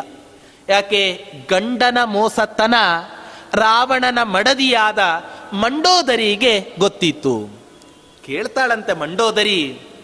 ರಾವಣ ಜನರ ಕಣ್ಣಿಗೆ ಬೂದಿಯನ್ನು ಎರಚಿದರೂ ಕೂಡ ನಿಜವಾಗಿ ಹೇಳು, ಆ ಕ್ಷಣದಲ್ಲಿ ನೀನು ಏನು ಮಾಡಿದಿ? ಅಂತ ಹೇಳಿದ್ರೆ, ರಾವಣ ಹೇಳ್ತಾನಂತೆ, ಮಡದಿಯ ಹತ್ರ, ಯಾರ ಹತ್ತಿರವೂ ಕೂಡ ಹೇಳಲಿಕ್ಕೆ ಹೋಗಬೇಡ. ಯಾವಾಗ ಕಲ್ಲು ಎತ್ತಿದ್ನೋ, ಕೈ ನಡಗ್ಲಿಕ್ಕೆ ಆರಂಭ ಆಯಿತು. ಮನಸ್ಸಿನೊಳಗೆ ಶ್ರೀರಾ ಬಿಟ್ಟೆ, ಅದಕ್ಕೆ ತೇಲ್ತು ಅಂತ ಹೇಳಿ. ಎಂಥ ಕರುಣಾ ಸಮುದ್ರ ಆ ಪರಮಾತ್ಮ ಅಂತ ಹೇಳಿದ್ರೆ ಶತ್ರುಗಳಿಗೂ ಕೂಡ ಅನುಗ್ರಹವನ್ನು ಮಾಡುವಂತಹ ಮಹಾನುಭಾವ ಅಂತ ಬಿಟ್ರೆ ಪರಮಾತ್ಮನನ್ನು ಬಿಟ್ರೆ ಬೇರೆ ಯಾರಾದರೂ ಕೂಡ ಸಿಗ್ತಾರಾ? ರಾಮಚಂದ್ರ ಅವನ ಶತ್ರು ಆದ ರಾವಣ ಅವನ ಹೆಸರನ್ನು ಹೇಳಿ ಕಲ್ಲನ್ನು ಹಾಕಿದರೂ ಕೂಡ ತೇಲುವಂತೆ ಮಾಡಿದ ಅಂತ ಬಿಟ್ರೆ ರಾಮಚಂದ್ರನ ಕಾರುಣ್ಯಕ್ಕೆ ಏನು ಅಂತ ಹೇಳಬೇಕು? ಹೀಗೆ ಆ ಮಂಡೋದರಿ ಆಲೋಚನೆಯನ್ನು ಮಾಡಿ ಹೇಳಿದಾಗ ಇಡೀ ಲಂಕಾಪಟ್ಟಣದ ತುಂಬ ಜಾಗಂಟೆಯನ್ನು ಹೊಡೆದು ರಾವಣನ ಮೋಸತನವನ್ನ ಎಲ್ಲ ಕಡೆಯೂ ಕೂಡ ಪ್ರಚಾರವನ್ನು ಮಾಡ್ತಾಳಂತೆ ಆ ಮಂಡೋದರಿ. ಹೀಗೆ ಆ ಸಮುದ್ರದ ಮಧ್ಯದಲ್ಲಿ ಆ ಶ್ರೀರಾಮಚಂದ್ರ ಸೇತುವೆಯನ್ನು ಕಟ್ಟಿ ಆ ಲಂಕಾಪಟ್ಟಣದಲ್ಲಿ ನೆಲೆಸಿದ, ಅವನ ಮಡದಿಯನ್ನು ಅಪಹರಣ ಮಾಡಿದ ಆ ರಾವಣ ಏನಿದ್ದಾನೆ? ಆ ರಾವಣನನ್ನ ಈ ಶ್ರೀರಾಮಚಂದ್ರ ಕೊಂದು ಹಾಕ್ತಾನೆ. ಕೊಂದು ಹಾಕಿದ ಮೇಲೆ ಎಲ್ಲ ಹೆಂಡತಿ ಆ ಸೀತಾಮಾತೆಯನ್ನ ವಿಮಾನದಲ್ಲಿ ಕುಳ್ಳಿರಿಸಿಕೊಂಡು ಅಯೋಧ್ಯ ಪಟ್ಟಣಕ್ಕೆ ನಂದಿಗ್ರಾಮಕ್ಕೆ ಶ್ರೀರಾಮಚಂದ್ರ ಬಂದು ಕೇಳ್ತಾನಂತೆ ಹನುಮಂತನ ಹತ್ತಿರ, ಇಡೀ ನಿನ್ನ ಈ ಪಾತ್ರದಲ್ಲಿ, ಅಪಹರಣ ಪಾತ್ರದಲ್ಲಿ ನಿನ್ನನ್ನು ಬಿಡಿಸಿಕೊಂಡು ಬರುವಂತಹ ಕೆಲಸದಲ್ಲಿ ಉತ್ತಮವಾದ ಸೇವೆಯನ್ನ ಮಾಡಿದಂಥ ಮಹಾನುಭಾವ ಹನುಮಂತ. ಆದ್ದರಿಂದ ಹನುಮಂತ, ನಿನಗೆ ಏನು ಬೇಕು ಕೇಳು ಅಂತ ಹೇಳ್ತಾನಂತೆ ಆ ರಾಮಚಂದ್ರ ರೂಪಿ ಪರಮಾತ್ಮ. ಕೇಳೋದು ಕೇಳ್ತಾನೆ ಪರಮಾತ್ಮ, ಇಂಥವ್ರಿಗೆ ಕೇಳ್ತಾನಂತೆ. ಯಾರ ವರವನ್ನೇ ಕೇಳೋದಿಲ್ವೋ ಅಂಥವ್ರಿಗೆ ಏನು ವರ ಬೇಕು ನಿನಗೆ ಕೇಳು ಅಂತ ಕೇಳ್ತಾನೆ. ನಮ್ಮಂಥವ್ರಿಗೆಲ್ಲ ಕೇಳಿದ್ರೆ ನಾವೆಲ್ಲ ಏನು ಕೇಳ್ತಿದ್ವಿ? ಪರಮಾತ್ಮ, ಕೊಡೋದು ಕೊಡ್ತೀಯ? ನನಗಷ್ಟೇ ಅಲ್ಲ, ಹತ್ತು ತಲೆಮಾರಿನ ತನಕ ನನ್ನ ಸಂತಾನಕ್ಕೆ ಬಡತನವೇ ಬರದೇ ಇರುವಂತೆ ಅನುಗ್ರಹ ಮಾಡು ಅಂತ ನಾವೆಲ್ಲ ಕೇಳ್ತೇವೆ. ಆದ್ರೆ ಹನುಮಂತ ಹೇಳ್ತಾನಂತೆ, ಹನುಮಂತನ ಹತ್ರ ಪರಮಾತ್ಮ ಕೇಳಿದಾಗ ಏನ್ ಬೇಕೋ ಹನುಮಂತ ನಿನಗೆ ವರವನ್ನು ಕೇಳು ಅಂತ ಹೇಳಿದಾಗ ಆ ಹನುಮಂತ ಹೇಳ್ತಾನಂತೆ, ಪ್ರವರ್ಧತಾಂ ಭಕ್ತಿರಲಂ ಕ್ಷಣೆ ಕ್ಷಣೆ ರಾಮಚಂದ್ರ, ನನಗೆ ನೀನು ವರವನ್ನು ಕೊಡ್ತೀ ಅಂತಾದರೆ ಒಂದು ವರವನ್ನು ಕೊಡು, ಯಾವ ವರ ಅಂತ ಬಿಟ್ಟರೆ ಪ್ರತಿ ಕ್ಷಣವೂ ಕೂಡ ನಿನ್ನಲ್ಲಿ ನನಗೆ ಭಕ್ತಿ ಜಾಸ್ತಿ ಉಂಟಾಗಲಿ. ಇಂಥ ವರವನ್ನು ನನಗೆ ಕೊಡು ಅಂತ ಹೇಳಿ ಆ ರಾಮಚಂದ್ರ ರೂಪಿ ಪರಮಾತ್ಮನ ಹತ್ತಿರ ಹನುಮಂತ ಬೇಡ್ಕೊಳ್ತಾನಂತೆ. ಹೀಗೆ ಇಡೀ ರಾಮಾಯಣವನ್ನ ನೋಡಿದಾಗ ನಮಗೇನು ಅನಿಸತ್ತೆ ಅಂತ ಬಿಟ್ಟರೆ ರಾಮಚಂದ್ರ ರೂಪಿ ಪರಮಾತ್ಮನ ಸೇವೆಯನ್ನ ಹನುಮಂತನೇ ಪ್ರಮುಖವಾಗಿ ಮಾಡಿದ್ದು. ಆದ್ದರಿಂದ ಜೀವೋತ್ತಮನಾದಂಥ ಆ ಹನುಮಂತ ರಾಮನ ಬಲಗೈ ಬಂಟನಾಗಿ ರಾಮಾವತಾರ ಕಾಲದಲ್ಲಿ ರಾಮನ ಸೇವೆಯನ್ನ ಮಾಡಿದಂಥ ಮಹಾನುಭಾವ ಈ ಹನುಮಂತ. ಇದೇ ಹನುಮಂತ ಮುಂದಿನ ಅವತಾರದಲ್ಲಿ ಭೀಮನಾಗಿ ಅವತಾರ ಮಾಡಿದ. ನೋಡಿ, ಕೆಲವರೆಲ್ಲ ಹುಟ್ಟಬೇಕಾದ್ರೇನೆ ಹೆದರಿಕೆಯನ್ನು ಹುಟ್ಟಿಸಿ ಹುಟ್ಟುತ್ತಾರಂತ ಆ ಜಾಗದಲ್ಲಿ ಈ ಭೀಮಸೇನನು ಕೂಡ ನಿಲ್ತಾನೆ. ಕುಂತಿಯ ಆ ಗರ್ಭದಲ್ಲಿ ಈ ಭೀಮ ಹುಟ್ಟಲಿಕ್ಕೆ ಪುರುಸೊತ್ತಿಲ್ಲ. ಹುಟ್ಟಿದ ತಕ್ಷಣ ತಾಯಿ ಆದಂತಹ ಆ ಕುಂತಿ ದೇವಿ ಭೀಮನನ್ನ ಹಿಡಿದುಕೊಂಡು ಬರ್ತಾ ಇರ್ತಾಳೆ. ಹುಲಿಯ ಆ ಧ್ವನಿ, ಭಯಂಕರವಾದ ಧ್ವನಿಯನ್ನ ಕೇಳಲಿಕ್ಕೆ ಪುರುಸೊತ್ತಿಲ್ಲ. ಕುಂತಿ ತನ್ನ ಕೈಯಲ್ಲಿ ಇದ್ದ ಮಗುವನ್ನ ಜಾರಿ ಕೆಡು ಬಿಡ್ತಾಳಂತೆ ಆ ಮಗುವನ್ನ. ಏನ್ ಆಗತ್ತೆ ಅಂತ ಹೇಳಿದ್ರೆ ಕೆಳಗಡೆ ದೊಡ್ಡ ಅನಾಹುತ ಪರ್ವತ ಇದೆ, ಅಂಥ ಪರ್ವತದ ಮೇಲೆ ಈ ಭೀಮಸೇನ ಬಿದ್ದಿದ್ದಾನೆ. ನಮಗೆಲ್ಲ ಆಶ್ಚರ್ಯ ಏನು ಅಂತ ಹೇಳಿದ್ರೆ, ನಾರಾಯಣ ಪಂಡಿತಾಚಾರ್ಯ ಹೇಳ್ತಾರೆ, ಏನು ಅಂತ ಹೇಳಿದ್ರೆ, ಬಿದ್ದ ಆ ಭೀಮನ ರಭಸಕ್ಕೆ ಭೀಮಸೇನ ದೇವರ ಸಾಯ್ಬೇಕಾಗಿತ್ತು. ಅದರ ವ್ಯತ್ಯಾಸ ಏನಾಯಿತು ಅಂತ ಬಿಟ್ಟರೆ ಇಡೀ ಪರ್ವತವೇ ನುಚ್ಚು ನೂರಾಗಿ ಹೋಯಿತು ಆ ಭೀಮಸೇನನ ದೇಹದ ಒಂದು ಸ್ಪರ್ಶದಿಂದ. ಹೀಗೆ ಹುಟ್ಟುತ್ತಾನೆ ತನ್ನ ಒಂದು ಭಯಂಕರವಾದ ಸಾಮರ್ಥ್ಯವನ್ನು ತೋರಿಸಿದಂತಹ ಮಹಾನುಭಾವ ಈ ಭೀಮಸೇನ ಅಂತ ಹೇಳ್ತಾರೆ. ಇಂಥ ಈ ಭೀಮಸೇನನ ಏಳಿಗೆಯನ್ನ ಕೌರವರು ಯಾರೂ ಕೂಡ ಸಹಿಸಲೇ ಇಲ್ಲ. ಎಂಥೆಂಥ ಅನ್ಯಾಯವನ್ನು ಮಾಡ್ತಾರೆ ಪಾಂಡವರಾದಂತಹ ಪಾಂಡವರಿಗಿವರು ಅಂತ ಹೇಳಿದರೆ, ಭೀಮಸೇನ ಅವರ ಏಳಿಗೆಯನ್ನು ಸಹಿಸಲಾರದೆ, ಭೀಮಸೇನ ದೇವರ ಏಳಿಗೆಯನ್ನು ಸಹಿಸಲಾರದೆ ಕೌರವರು ಏನೇನು ಮಾಡ್ತಾರೆ ಅಂತ ಹೇಳಿದರೆ, ಭುಕ್ತಂಚ ಜೀರ್ಣಂ ಪರಿಪಂಥಿ ದತ್ತಂ ವಿಷಂ ವಿಷಣ್ಣೋ ವಿಷಭೃದ್ಗಣೋತಃ ಪ್ರಮಾಣ ಕೋಟೆ ಸಹಿಹೇಲಯಾಗಾನ್ ನೇದಂ ಜಗಜ್ಜೀವನದೇತ್ರ ಚಿತ್ರಂ. ಏನು ಮಾಡ್ತಾರೆ ಅಂತ ಹೇಳಿದ್ರೆ ಎಲ್ಲ ಕೌರವರು ಕೂಡ ಭೀಮಸೇನ ದೇವರನ್ನ ಕರೆದುಕೊಂಡು ಒಂದು ಔತಣ ಮಾಡೋಣ ಬನ್ನಿ ಅಂತ ಹೇಳಿ ಔತಣ ಕೂಟಕ್ಕೆ ಭೀಮಸೇನ ದೇವರನ್ನ ಕರೆದುಕೊಂಡು ಹೋಗ್ತಾರಂತೆ. ಭೀಮಸೇನನಿಗೆ ಗೊತ್ತಿತ್ತು, ಕರ್ಕೊಂಡು ಹೋಗ್ತಾರಂತೆ. ಹೋಗಬೇಕಾದ್ರೆ ಎಂಥ ಜಾಗ್ರತೆಯನ್ನು ವಹಿಸ್ತಾ ಇದ್ರು ಅಂದ್ರೆ ಪ್ರತಿನಿತ್ಯ ಊಟವನ್ನು ಮಾಡಬೇಕಾದ್ರೆ ಮೊದಲು ತಿನ್ನೋದು ಯಾರು ಅಂತ ಬಿಟ್ರೆ ಭೀಮಸೇನ ದೇವರು. ಯಾಕೆ? ಅವರು ತಿಂದ ಮೇಲೆ ಆ ಪದಾರ್ಥದಲ್ಲಿ ವಿಷ ಇಲ್ಲ ಅಂತ ಅವರು ಒಪ್ಪಿಗೆ ಕೊಟ್ಟರೆ ಉಳಿದ ಎಲ್ಲ ಸಹೋದರರು ಕೂಡ ತಿಂತಾ ಇದ್ರು. ಆದರೆ ಅವತ್ತಿನ ದಿನ ಆ ಔತಣಕ್ಕೆ ಹೋದಾಗ ಇದ್ದ ಸಕಲ ಪದಾರ್ಥಗಳನ್ನು ಕೂಡ ಆ ಭೀಮಸೇನ ದೇವರೇ ತಿಂದುಬಿಟ್ರಂತ ಭುಕ್ತಂಚ ಜೀರ್ಣಂ. ತಿಂದಿದ್ದಷ್ಟೇ ಅಲ್ಲ, ತಿಂದ ಎಲ್ಲಾ ಪದಾರ್ಥಗಳನ್ನು ಕೂಡ ಆ ಭೀಮಸೇನ ದೇವರು ಕರಗಿಸಿಕೊಂಡು ಬಿಟ್ಟಿದ್ದಾರೆ. ದುರ್ಯೋಧನ ಆಲೋಚನೆಯನ್ನು ಮಾಡ್ತಾನಂತೆ ಶಕುನಿ ಒಟ್ಟಿಗೆ. ಅಪ್ಪ, ಇಲ್ಲಿ ತನಕ ಈ ಭೀಮಸೇನನ ಕಾಟವನ್ನು ನಮಗೆ ತಡ್ಕೊಳ್ಳಿಕ್ಕಾಗಿರ್ಲಿಲ್ಲ ಭೀಮಸೇನ ಸಪ್ತ ಇಡೀ ನಮ್ಮ ಸಾಮ್ರಾಜ್ಯವನ್ನೇ ಸ್ಥಾಪನೆ ಮಾಡಿ ಅಂತ ಹೇಳಿ ಎಲ್ಲಾ ಕಡೆ ಘೋಷಣೆಯನ್ನು ಮೊಳಗಿಸಿದ್ನಂತೆ. ಮನೆಗೆ ಬರೋದ್ರೊಳಗೆ ಭೀಮಸೇನ್ ದೇವರೇ ಅವನಿಗಿಂತ ಮುಂಚೆ ಹೋಗಿ ದುರ್ಯೋಧನನಿಗೆ ಸ್ವಾಗತವನ್ನು ಮಾಡಿದ್ರು. ದುರ್ಯೋಧನನಿಗೆ ಆಶ್ಚರ್ಯ. ಭೀಮ ಅಲ್ಲಿ ಸತ್ತಿ ಅಂತ ಅನ್ಕೊಂಡ್ರೆ ಮತ್ ಪುನಃ ಬದುಕ್ ಬಂದಿದ್ಯಲ್ಲೋ ಧೂರ್ತ ಅಂತ ಬೈತಾನಂತೆ ಭೀಮನಿಗೆ. ಆಗಲಿ ಏನು ಮಾಡೋದು ಅಂತ ಹೇಳಿ ಶಕುನಿ, ದುಶಾಸನ ಇವರೇ ಮೊದಲಾದವರೊಂದಿಗೆ ಸೇರಿಕೊಂಡು ಆ ದುರ್ಯೋಧನ ಏನು ಮಾಡ್ತಾನೆ ಅಂತ ಹೇಳಿದ್ರೆ ಗಂಗಾ ನದಿ ತಟಕ್ಕೆ ಕರೆದುಕೊಂಡು ಹೋಗ್ತಾನ. ಈಗಲೇ ನಾವೆಲ್ಲ ಹರಿದ್ವಾರದಿಂದ ವಾಪಸ್ ಹರಿದ್ವಾರಕ್ಕೆ ಬರೋ ತನಕ ಜೀವ ಕೈಯಲ್ಲಿ ಇರತ್ತಾ ಎಲ್ಲ ಆ ಬದರಿನಾರಾಯಣನ ಕೈಯಲ್ಲೇ ಇರುತ್ತೆ. ಅಂಥ ಆ ಬದರಿ, ಆ ಗಂಗಾ ನದಿ ತಟ ಎಷ್ಟು ಆಳ ಇದೆ, ಆ ಗಂಗಾ ನದಿ ಮಡು. ಪ್ರಮಾಣ ಕೋಟೆ ಸಹಿಹೇಲಯಾಗ ಗಂಗಾ ನದಿ ತಟಕ್ಕೆ ಕರೆದುಕೊಂಡು ಹೋಗಿ ಆ ಭೀಮಸೇನ ದೇವರನ್ನ ನೂಕಿ ಬಿಡ್ತಾರಂತೆ ಆ ಭೀಮಸೇನ ದೇವರ. ಅದು ಹೇಗೆ ಅಂತ ಬಿಟ್ರೆ ಕೈಕಾಲುಗಳಿಗೆ ಸರಪಳಿಯನ್ನ ಹಾಕಿ ಅವರನ್ನ ಏನ್ ಮಾಡ್ತಾರೆ? ಗಂಗಾ ನದಿ ಮಡುವಿನಲ್ಲಿ ಆ ಭೀಮಸೇನ ದೇವರನ್ನ ನೂಕಿ ಬಿಡ್ತಾರೆ. ನೂಕಿದಾಗ ಅಲ್ಲಿ ಸುಖವಾಗಿ ನಿದ್ದೆಯನ್ನು ಮಾಡ್ತಾ ಇರ್ತಾರಂತೆ ಆ ಗಂಗಾ ನದಿಯಲ್ಲಿ ಭೀಮಸೇನ ದೇವರು. ಎಷ್ಟು ದಿನ ಅಂತ ಹೇಳಿದ್ರೆ ಮಹಾಭಾರತದಲ್ಲಿ ವೇದವ್ಯಾಸ ದೇವರು ಹೇಳ್ತಾರೆ, ಎಂಟು ದಿನಗಳ ಪರ್ಯಂತ ಗಂಗಾ ನದಿ ಮಡುವಿನಲ್ಲಿ ಸುಖವಾಗಿ ನಿದ್ರೆಯನ್ನು ಮಾಡ್ತಾ ಇದ್ರಂತೆ ಆ ಭೀಮಸೇನ ದೇವರು. ಹಾಗೆ ನಿದ್ರೆಯನ್ನು ಮಾಡ್ತಾ ಇದ್ದಾಗ ದುರ್ಯೋಧನನ ಹತ್ರ ಕುಂತಿದೇವಿ ಕೇಳಿದ್ಲಂತೆ, ಅಯ್ಯೋ ದುರ್ಯೋಧನ, ನನ್ನ ಮಗನಾದ ಭೀಮನನ್ನ ನೋಡಿದೀಯಾ? ದುರ್ಯೋಧನ ಹೇಳ್ತಾನಂತೆ, ನನಗಿಂತಲೂ ಕೂಡ ಮುಂಚೆನೆ ಅವನು ಮನೆಗೆ ಹೊರಟ, ಇನ್ನೂ ಮನೆಗೆ ಬರಲಿಲ್ವಾ? ಅಂತ ಕೇಳ್ತಾನೆ. ಎಂಥ ವಂಚಕ ಈ ದುರ್ಯೋಧನ. ದುರ್ಯೋಧನ ಹೇಳ್ತಾನಂತೆ, ಆ, ಕುಂತಿದೇವಿ ಹೇಳ್ತಾಳಂತೆ ವಿದುರನಿಗೆ, ದುರ್ಯೋಧನನೇ ನನ್ನ ಮಗನನ್ನ ಸಾಯಿಸಿದ್ದಾನೆ, ಆದ್ದರಿಂದ ನನ್ನ ಮಗನನ್ನ ರಕ್ಷಣೆ ಮಾಡಿಕೊಂಡು ಬನ್ನಿ. ವಿದುರ ಹೇಳ್ತಾನಂತ. ಈ ಧೂರ್ತ ದುರ್ಯೋಧನನ ಕೈಯಲ್ಲಿ ಭೀಮ ಸಾಯ್ಲಿಕ್ಕೆ ಸಾಧ್ಯನ ತಾಯಿ, ನಿನ್ನ ಮಗನ ಸಾಮರ್ಥ್ಯ ಏನು ಅಂತ ನಿನಗೇ ಗೊತ್ತಿಲ್ಲ. ಹುಟ್ಟಿದಾಗಲೇ ಅಂಥ ಸಾಮರ್ಥ್ಯವನ್ನು ತೋರಿಸಿದ ಮಹಾನುಭಾವ ಈ ಧೂರ್ತನ ಕೈಯಲ್ಲಿ ಹೆಂಗ್ ತಾನೇ ಸಾಯ್ಲಿಕ್ಕೆ ಸಾಧ್ಯ? ಏನೂ ಚಿಂತೆಯನ್ನು ಮಾಡ್ಲಿಕ್ಕೆ ಹೋಗ್ಬೇಡ. ಅನಾಯಾಸವಾಗಿ ಇವತ್ತಿನ ದಿನ ಹಸ್ತ, ಹಸ್ತಿನಾವತಿ ಪಟ್ಟಣಕ್ಕೆ ಬರ್ತಾನೆ ಅಂತ ಹೇಳಿದಾಗ ಹೇಳಲಿಕ್ಕೆ ಪುರುಸೊತ್ತಿಲ್ಲ. ಭೀಮಸೇನ ದೇವರ ಪ್ರತ್ಯಕ್ಷ ಆಯಿತಂತೆ ಆ ಕುಂತಿದೇವಿ. ಎಲ್ಲೋ ಹೋಗಿದ್ದಿ ಭೀಮ ಅಂತ ಕೇಳಿದ್ರೆ, ಹಾಗೇ ಸುಮ್ಮನೆ ನಿದ್ದೆ ಮಾಡ್ಲಿಕ್ಕೆ ಹೋಗಿದ್ದೆ ಗಂಗಾ ನದಿ ತಟದಲ್ಲಿ ಅಂತ ಎಂಟೆಂಟು ದಿನ ನಿದ್ದೆ ಮಾಡೋದು ಅಂತ ಹೇಳಿದ್ರೆ ಏನ್ರಿ ಸ್ವಾಮಿ? ಇವತ್ತಿನ ದಿನ ನಮಗೆಲ್ಲ ನಿದ್ದೆ ಮಾಡ್ಲಿಕ್ಕೆ ಹಾಗಾದ್ರೆ ಆದರ್ಶ ಪುರುಷ ಯಾರು ಅಂತ ಹೇಳಿದ್ರೆ ದೊಡ್ಡ ಭೀಮಸೇನ ದೇವರೇ ನಮ್ಮ ಕಣ್ಣು ಮುಂದೆ ದೊಡ್ಡ ಆದರ್ಶ ಪುರುಷರಾಗಿ ನಿಲ್ತಾರೆ.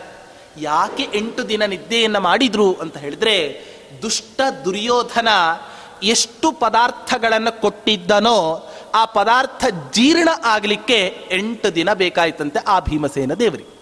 ಅದಕ್ಕೋಸ್ಕರ ಗಂಗಾ ನದಿ ತಟದಲ್ಲಿ ಎಂಟು ದಿನ ಇದ್ದು ನಿದ್ದೆಯನ್ನು ಮಾಡಿ ಸುಖವಾಗಿ ಆ ಹಸ್ತಿನಾವತಿ ಪಟ್ಟಣಕ್ಕೆ ಬಂದಿದ್ದಾರೆ. ಎಷ್ಟು ಆಟಾಡಿಸ್ತಾ ಇದ್ರು ಆ ಭೀಮಸೇನ ದೇವರ ದುರ್ಯೋಧನಾದಿಗಳನ್ನ ಅಂತ ಹೇಳಿದ್ರೆ ನಾರಾಯಣ ಪಂಡಿತಾಚಾರ್ಯ ಹೇಳ್ತಾರೆ, ಪುರೇ ಕುಮಾರ ನಲಸಾನ್ ವಿಹಾರ, ನಿರೀಕ್ಷ ಸರ್ವಾನಪಿ ಅಂತ ಹೇಳ್ತಾರೆ. ಎಂಥ ಆಟವನ್ನು ಆಡ್ತಾ ಇದ್ರು ಅಂದ್ರೆ, ದುರ್ಯೋಧನ, ನಿನಗೆ ಸರಿಯಾಗಿ ಬುದ್ಧಿಯನ್ನು ಕಲಿಸ್ತೇನೆ ಬಾ ಅಂತ ಹೇಳಿ ಆ ಭೀಮ ಏನು ಮಾಡ್ತಾ ಇದ್ರು ಅಂದ್ರೆ ಮರ ಹತ್ತೋ ಸ್ಪರ್ಧೆಯನ್ನು ಏರ್ಪಡಿಸ್ತಾ ಇದ್ರಂತೆ ಆ ಭೀಮ. ಏನ್ ಆ ಮರ ಹತ್ತೋ ಸ್ಪರ್ಧೆ ಅಂತ ಹೇಳಿದ್ರೆ ಯಾರು ಬೇಗ ಆ ಮರದ ತುತ್ತ ತುದಿಯನ್ನು ಮುಟ್ಟುತ್ತಾರೋ ಅವರಿಗೆ ಬಹುಮಾನ ಅಂತ ಹೇಳ್ತಾ ಇದ್ರು ಭೀಮ ಕೇಳಬೇಕಾ?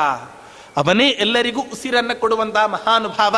ಅವನೇನ್ ಮಾಡ್ತಾ ಇದ್ದ ಅಂದ್ರೆ ದುರ್ಯೋಧನಾದಿಗಳು ಬರ್ಲಿಕ್ಕೆ ಪುರುಸತ್ತಿಲ್ಲ, ಮರದ ತುತ್ತ ತುದಿಯಲ್ಲಿ ಇನ್ನೇನು ಮುಟ್ಲಿ ಮುಟ್ಲಿಕ್ಕಿರತ್ತೆ? ಅಯ್ಯೋ, ಭೀಮ ಮುಟ್ತಾನೆ ಅಂತ ಹೇಳಿ ದುರ್ಯೋಧನಾದಿಗಳೆಲ್ಲ ಮರವನ್ನು ಹತ್ಲಿಕ್ಕೆ ಆರಂಭ ಮಾಡ್ತಿದ್ರಂತೆ. ಹತ್ಲಿಕ್ ಪುರುಸೊತ್ತಿಲ್ಲ, ಭೀಮ ಆ ವೃಕ್ಷದಿಂದ ಕೆಳಗಡೆ ಜಿಗಿದು ಮರವನ್ನು ಜೋರಾಗಿ ಅಲ್ಲಾಡಿಸ್ಲಿಕ್ಕೆ ಆರಂಭ ಮಾಡ್ತಿದ್ದಂತೆ ಭೀಮ.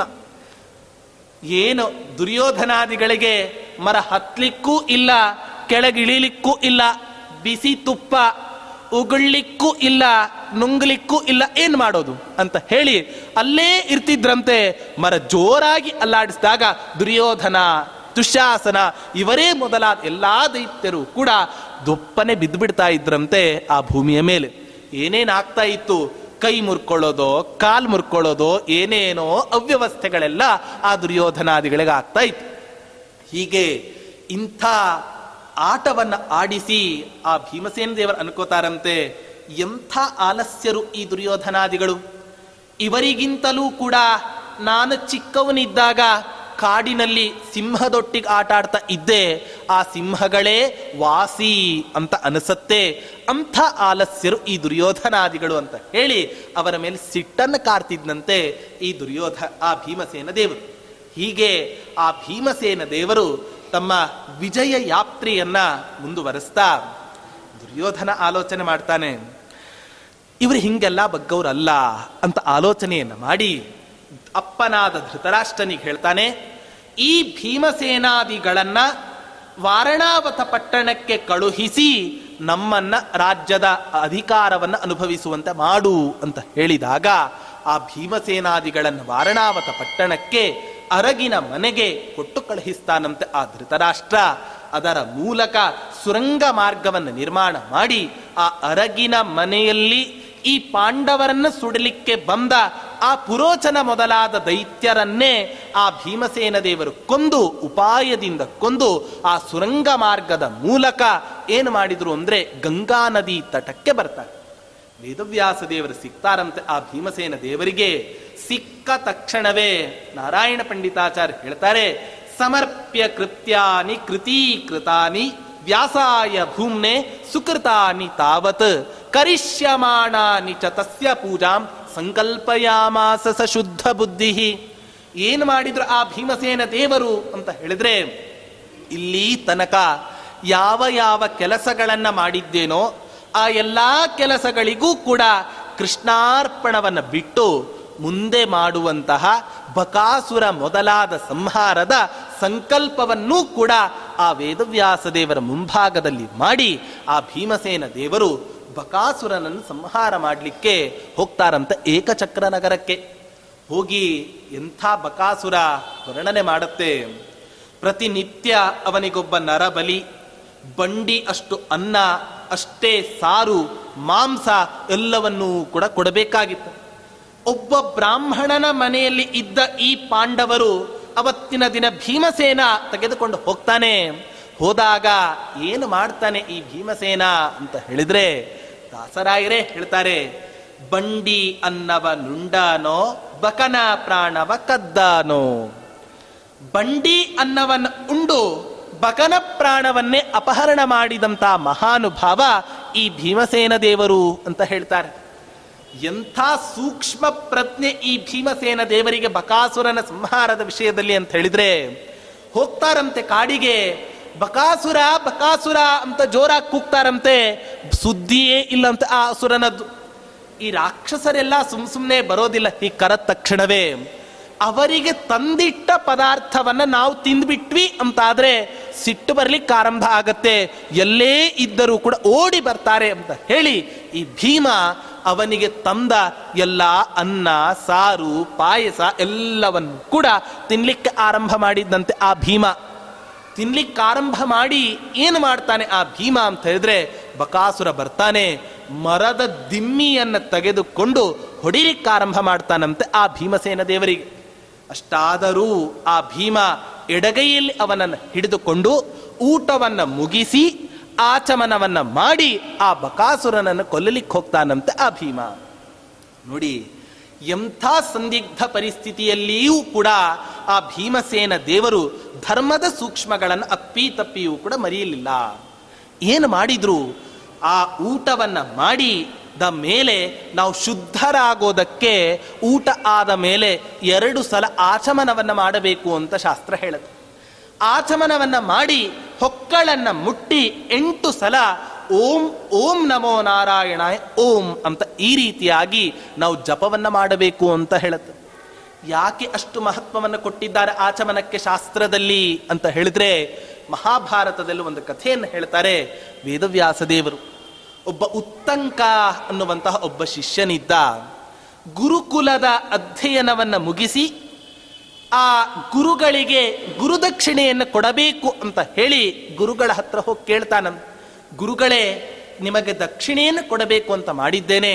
ಏನು ದಕ್ಷಿಣೆ ಬೇಕು ಕೇಳಿ. ನನಗೇನು ದಕ್ಷಿಣೆ ಬೇಡ. ನನ್ನ ಹೆಂಡತಿ ಹತ್ರ ಹೋಗಿ ಕೇಳು. ಅವಳು ಏನಾದರೂ ಕೇಳಿದ್ರೆ ಕೊಡು, ಇಲ್ಲ ಅಂದ್ರೆ ಹಾಗೆ ವಾಪಸ್ ಹೋಗು. ಹೋಗಿ ಹೇಳ್ತಾನಂತೆ, ಗುರುಪತ್ನಿ ಹತ್ರ ಹೋಗಿ ಕೇಳ್ತಾನಂತೆ.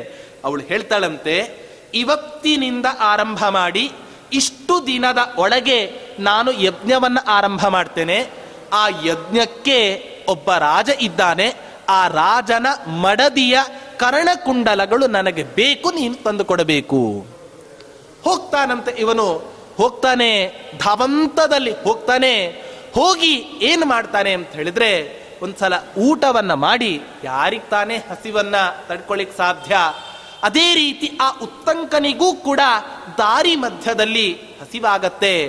ಹಸಿವಾಗಿ ತಿಂತಾನೆ ಊಟವನ್ನು ಮಾಡಿ, ಹಾಗೇ ರಾಜನ ಆಸ್ಥಾನಕ್ಕೆ ಹೋಗ್ತಾನೆ.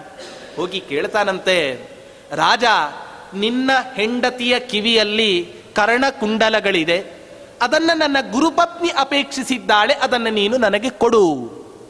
ಅಯ್ಯೋ, ಅವಳಿಗೆ ಹೋಗಿ ಕೇಳಿ, ನನಗೇನು ಕೇಳ್ತೀಯ? ಹೋಗ್ತಾನಂತೆ. ರಾಣಿಯ ಅಂತಃಪುರಕ್ಕೆ ಹೋದಾಗ ರಾಣಿಯೇ ಈ ಉತ್ತಂಕನಿಗೆ ಕಾಣಿಸೋದಿಲ್ಲ.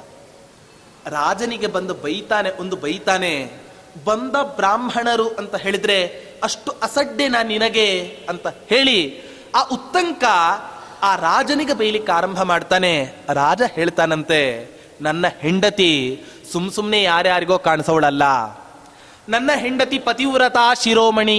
ಆದ್ದರಿಂದ ಯಾರು ಅಶುಚಿ ಆಗಿರ್ತಾರೋ, ಯಾರು ಅಶುದ್ಧರಾಗಿರ್ತಾರೋ, ಅವರಿಗೆ ನನ್ನ ಹೆಂಡತಿ ಕಾಣಿಸೋದಿಲ್ಲ. ಕೇಳ್ತಾನಂತೆ ರಾಜ, ದಾರಿಯಲ್ಲಿ ಬರಬೇಕಾದ್ರೆ ಏನಾದರೂ ಕೂಡ ಅಶುಚಿ ಆಗಿ ಬಂದೆಯಾ ಅಂತ ಕೇಳ್ತಾ ಆಲೋಚನೆಯನ್ನು ಮಾಡು ಅಂತ ಹೇಳಿದಾಗ, ಊಟವನ್ನ ಮಾಡಿದೆ, ಹಾಗೆ ಹೊರಟೆ ಅಂತ ಹೇಳಿದಾಗ ರಾಜನೇ ಹೇಳ್ತಾನೆ, ಊಟ ಮಾಡಿದ ಮೇಲೆ ನೀನು ಆಚಮನವನ್ನ ಮಾಡಿಲ್ಲ. ಅದಕ್ಕೋಸ್ಕರ ಅಶುಚಿ ಆಗಿದ್ದೀಯ? ಆದ್ದರಿಂದ ಇವತ್ತಿನ ದಿನ ನನ್ನ ಹೆಂಡತಿ ನಿನ್ನ ಕಣ್ಣಿಗೆ ಕಾಣಿಸ್ತಾ ಇಲ್ಲ.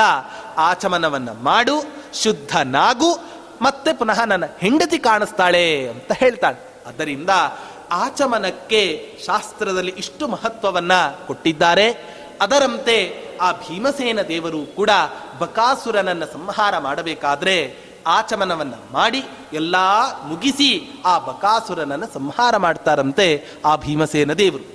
ಅಂಥ ಬಕಾಸುರನ ಸಂಹಾರದ ಸಂಕಲ್ಪವನ್ನೂ ಕೂಡ ಆ ಭೀಮಸೇನ ದೇವರು ವೇದವ್ಯಾಸರ ಮುಂಭಾಗದಲ್ಲಿ ಮೊದಲೇ ಮಾಡಿಬಿಟ್ಟಿದ್ರು. ನೋಡಿ, ನಾವು ಎಲ್ಲ ಪ್ರತಿನಿತ್ಯ ಸಂಕಲ್ಪವನ್ನು ಮಾಡ್ತಾನೆ ಇರ್ತೇವೆ. ಏನು ಸಂಕಲ್ಪ ಮಾಡ್ತೇವೆ? ದೇವರ ಪೂಜೆ ಆಗಬೇಕಾದ್ರೆ ಏನು ಸಂಕಲ್ಪ ಮಾಡ್ತೇವೆ? ಜ್ಞಾನ ಭಕ್ತಿ ವೈರಾಗ್ಯಾದಿ ಸಿದ್ಧಾರ್ಥಂ ಅಂತ ನಾವೆಲ್ಲ ಸಂಕಲ್ಪವನ್ನು ಮಾಡ್ತೇವೆ. ಎಂಥ ಸಂಕಲ್ಪ ಕೇಳಿದವರಿಗೆಲ್ಲ ಎಷ್ಟು ಖುಷಿ ಆಗುತ್ತೆ? ಆಚಾರ್ಯರು ಜ್ಞಾನವನ್ನು ಬೇಡ್ತಾರೆ, ಭಕ್ತಿಯನ್ನು ಬೇಡ್ತಾರೆ, ವೈರಾಗ್ಯವನ್ನು ಬೇಡ್ತಾರೆ.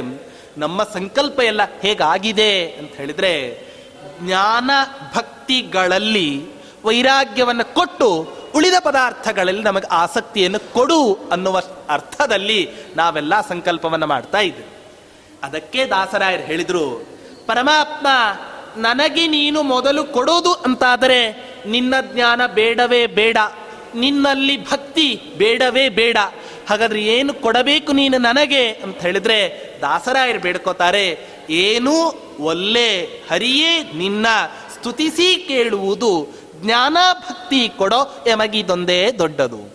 ಜ್ಞಾನ ಕೇಳಿದ್ರ, ಭಕ್ತಿ ಕೇಳಿದ್ರ ದಾಸರಾಯರು. ಏನು ಕೇಳ್ತಾರೆ? ಏನೂ ಒಲ್ಲೆ ಅಂತ ಹೇಳಿ ಮೊದಲು ವೈರಾಗ್ಯವನ್ನ ಪ್ರಾರ್ಥನೆ ಮಾಡಿದರು. ಯಾವಾಗ ವೈರಾಗ್ಯವನ್ನ ಪ್ರಾರ್ಥನೆ ಮಾಡಿದರೋ, ಆ ವೈರಾಗ್ಯದಿಂದ ಪವಿತ್ರವಾದ ದೇಹದಲ್ಲಿ ಜೀವ ಎಷ್ಟೇ ಜ್ಞಾನವನ್ನು ಸಂಪಾದನೆ ಮಾಡಲಿ ಪರಮಾತ್ಮನಲ್ಲಿ ಎಷ್ಟೇ ಭಕ್ತಿಯನ್ನು ಮಾಡಲಿ, ಆ ಜೀವನಿಗೆ ಏನಾಗುತ್ತೆ? ಅದು ತಾರಕ ಆಗತ್ತೆ. ಇಲ್ಲದೆ ಹೋದರೆ ಇಲ್ಲವೇ ಇಲ್ಲ. ಅದು ಹೇಗಾಗತ್ತೆ ಅಂತ ಹೇಳಿದರೆ, ತೂತಾದ ಮಡಿಕೆಯಲ್ಲಿ ವೈರಾಗ್ಯ ಇಲ್ಲದ ಜೀವಾತ್ಮ ಎಷ್ಟು ಜ್ಞಾನ ಭಕ್ತಿಗಳನ್ನು ಮಾಡಿದರೆ ಏನ್ ತಾನೇ ಪ್ರಯೋಜನ? ಹೇಗಾಗತ್ತೆ ಅಂತ ಹೇಳಿದ್ರೆ, ಹೇಳ್ತಾರೆ, ಒಂದು ತೂತಾದ ಮಡಿಕೆ, ನೀರು ತುಂಬಿದ್ರೆ ಒಂದು ಐದು ನಿಮಿಷ ನೀರು ತುಂಬಿದಂತೆ ಇರತ್ತಂತೆ. ಮತ್ ಪುನಃ ಹೋಗಿ ನೋಡಿದ್ರೆ ಖಾಲಿಯೇ ಹಾಗೆ ವೈರಾಗ್ಯ ಇಲ್ಲದೆ ಪರಮಾತ್ಮನ ಜ್ಞಾನವನ್ನಾಗಲಿ, ಪರಮಾತ್ಮನಲ್ಲಿ ಭಕ್ತಿಯನ್ನಾಗಲಿ ಎಷ್ಟೇ ಮಾಡಿದರೂ ಕೂಡ ಅದು ತೂತಾದ ಮಡಿಕೆಯಂತೆ ಸೋರಿಯೇ ಹೋಗತ್ತೆ. ಹೊರತು ಆದ್ದರಿಂದ ಪರಮಾತ್ಮನ ಹತ್ತಿರ ನಾವೆಲ್ಲ ಬೇಡ್ಕೋಬೇಕಂತೆ. ನಾವೆಲ್ಲ ಹೋಗಿ ತತ್ವಜ್ಞಾನವನ್ನು ಕೊಡು, ನಿನ್ನಲ್ಲಿ ಭಕ್ತಿಯನ್ನು ಕೊಡು. ಬೇಡ. ಮೊದಲು ವೈರಾಗ್ಯವನ್ನು ಕೊಡು, ಆಮೇಲೆ ನನಗೆ ನಿನ್ನ ಜ್ಞಾನ, ನಿನ್ನ ಭಕ್ತಿಯನ್ನು ಕೊಟ್ಟರೆ ಆಗ ನನಗೆ ಎಲ್ಲವೂ ಕೂಡ ತಾರಕ ಆಗುತ್ತೆ ಅನ್ನೋ ಅನುಸಂಧಾನದಿಂದ ನಾವು ಪರಮಾತ್ಮನ ಹತ್ತಿರ ಪ್ರಾರ್ಥನೆಯನ್ನು ಮಾಡ್ಕೋಬೇಕಂತೆ. ಅದರಂತೆ ಆ ಭೀಮಸೇನ ದೇವರೂ ಕೂಡ ಏನು ಮಾಡಿದ್ದಾರೆ ಅಂತ ಹೇಳಿದರೆ, ಆ ವೇದವ್ಯಾಸ ದೇವರ ಹತ್ತಿರ ಬಕಾಸುರನ ಸಂಹಾರದ ಸಂಕಲ್ಪವನ್ನ ನಮ್ಮ ಸಂಕಲ್ಪದಂತೆ ಅಲ್ಲ, ನಿಜವಾದ ಸಂಕಲ್ಪವನ್ನೇ ಮಾಡಿ ಆ ಬಕಾಸುರನನ್ನು ಸಂಹಾರ ಮಾಡಿದವರು ಆ ಭೀಮಸೇನ ದೇವರು. ಹೀಗೆ ಆ ಮಧ್ವಾಚಾರ್ಯರು ಒಂದು ಮಾತನ್ನು ಹೇಳ್ತಾರೆ, ಭೂಭಾರ ಹರಣೇ ವಿಷ್ಣು ಪ್ರಧಾನಾಂಗಂ ಹಿ ಮಾರುತಿ. ಕೃಷ್ಣ ಪರಮಾತ್ಮ ಅವತಾರ ಮಾಡಿ ಯಾವ ಭೂಭಾರ ಹರಣವನ್ನು ಮಾಡಿದ್ದನೋ, ಆ ಭೂಭಾರ ಹರಣ ಕಾರ್ಯದಲ್ಲಿ ಪ್ರಧಾನವಾದ ಅಂಗ ಈ ಭೀಮಸೇನ ದೇವರು. ಹೀಗೆ ಆ ವಾಯುದೇವರು ಹನುಮಂತನಾಗಿ ಅವತಾರ ಮಾಡಿದಾಗ, ಭೀಮನಾಗಿ ಅವತಾರ ಮಾಡಿದಾಗ, ಆ ರಾಮಚಂದ್ರ ರೂಪಿ ಪರಮಾತ್ಮನ, ಕೃಷ್ಣ ಪರಮಾತ್ಮನ ಅವಿಚ್ಛಿನ್ನ ಭಕ್ತರಾಗಿದ್ರಂತೆ ಆ ಭೀಮಸೇನ ದೇವರು. ಆಚಾರ್ಯರು ಒಂದು ಮಾತನ್ನು ಹೇಳ್ತಾರೆ ಭೀಮಸೇನ ದೇವರ ವಿಷಯದಲ್ಲಿ, ಶುದ್ಧೇ ಭಾಗವತೆ ಧರ್ಮೇ ನಿರತೋ ಯದ್ವೃಕೋದರ. ಪರಮ ಪವಿತ್ರವಾದ ಶುದ್ಧ ಭಾಗವತ ಧರ್ಮದಲ್ಲಿ ಆಸಕ್ತರಾದಂಥ ಏಕೈಕ ವ್ಯಕ್ತಿ ಅಂತ ಹೇಳ್ಬಿಟ್ರೆ ಅದು ಭೀಮಸೇನ ದೇವರ ಮಾತ್ರ. ಎಷ್ಟು ನಿಷ್ಠುರವಾಗಿ ನಡ್ಕೋತಾ ಇದ್ರು ಆ ಭೀಮಸೇನ ದೇವರು ಅಂತ ಹೇಳಿದ್ರೆ ಯಾರಾದರೂ ಕೂಡ ಪರಮಾತ್ಮನ ಸರ್ವೋತ್ತಮತ್ವಕ್ಕೆ ವಿರೋಧಿ ಆದ ಒಂದೇ ಒಂದು ಮಾತನ್ನು ಆಡ್ಲಿ ನಾಲಿಗೆಯನ್ನೇ ತುಂಡರ್ಸಾಕ್ತಾ ಇದ್ರಂತೆ ಆ ಭೀಮಸೇನ ದೇವರು. ಕೃತೋ ಜಿಕ್ವಾಂ ಛಿನಪ್ತಿಚ ಅಂತ ಮಧ್ವಾಚಾರ್ಯರು ಹೇಳ್ತಾರೆ. ಆದ್ದರಿಂದ ಇಂಥ ಪರಮ ಪವಿತ್ರವಾದ ಸೇವೆಯನ್ನ ಆ ಭೀಮಸೇನ ದೇವರಾಗಿ ಅವತಾರವನ್ನ ಮಾಡಿದಾಗ ಆ ಕೃಷ್ಣ ಪರಮಾತ್ಮನಿಗೆ ಸಮರ್ಪಣೆಯನ್ನ ಮಾಡಿದವರು ಆ ಭೀಮಸೇನ ದೇವರು.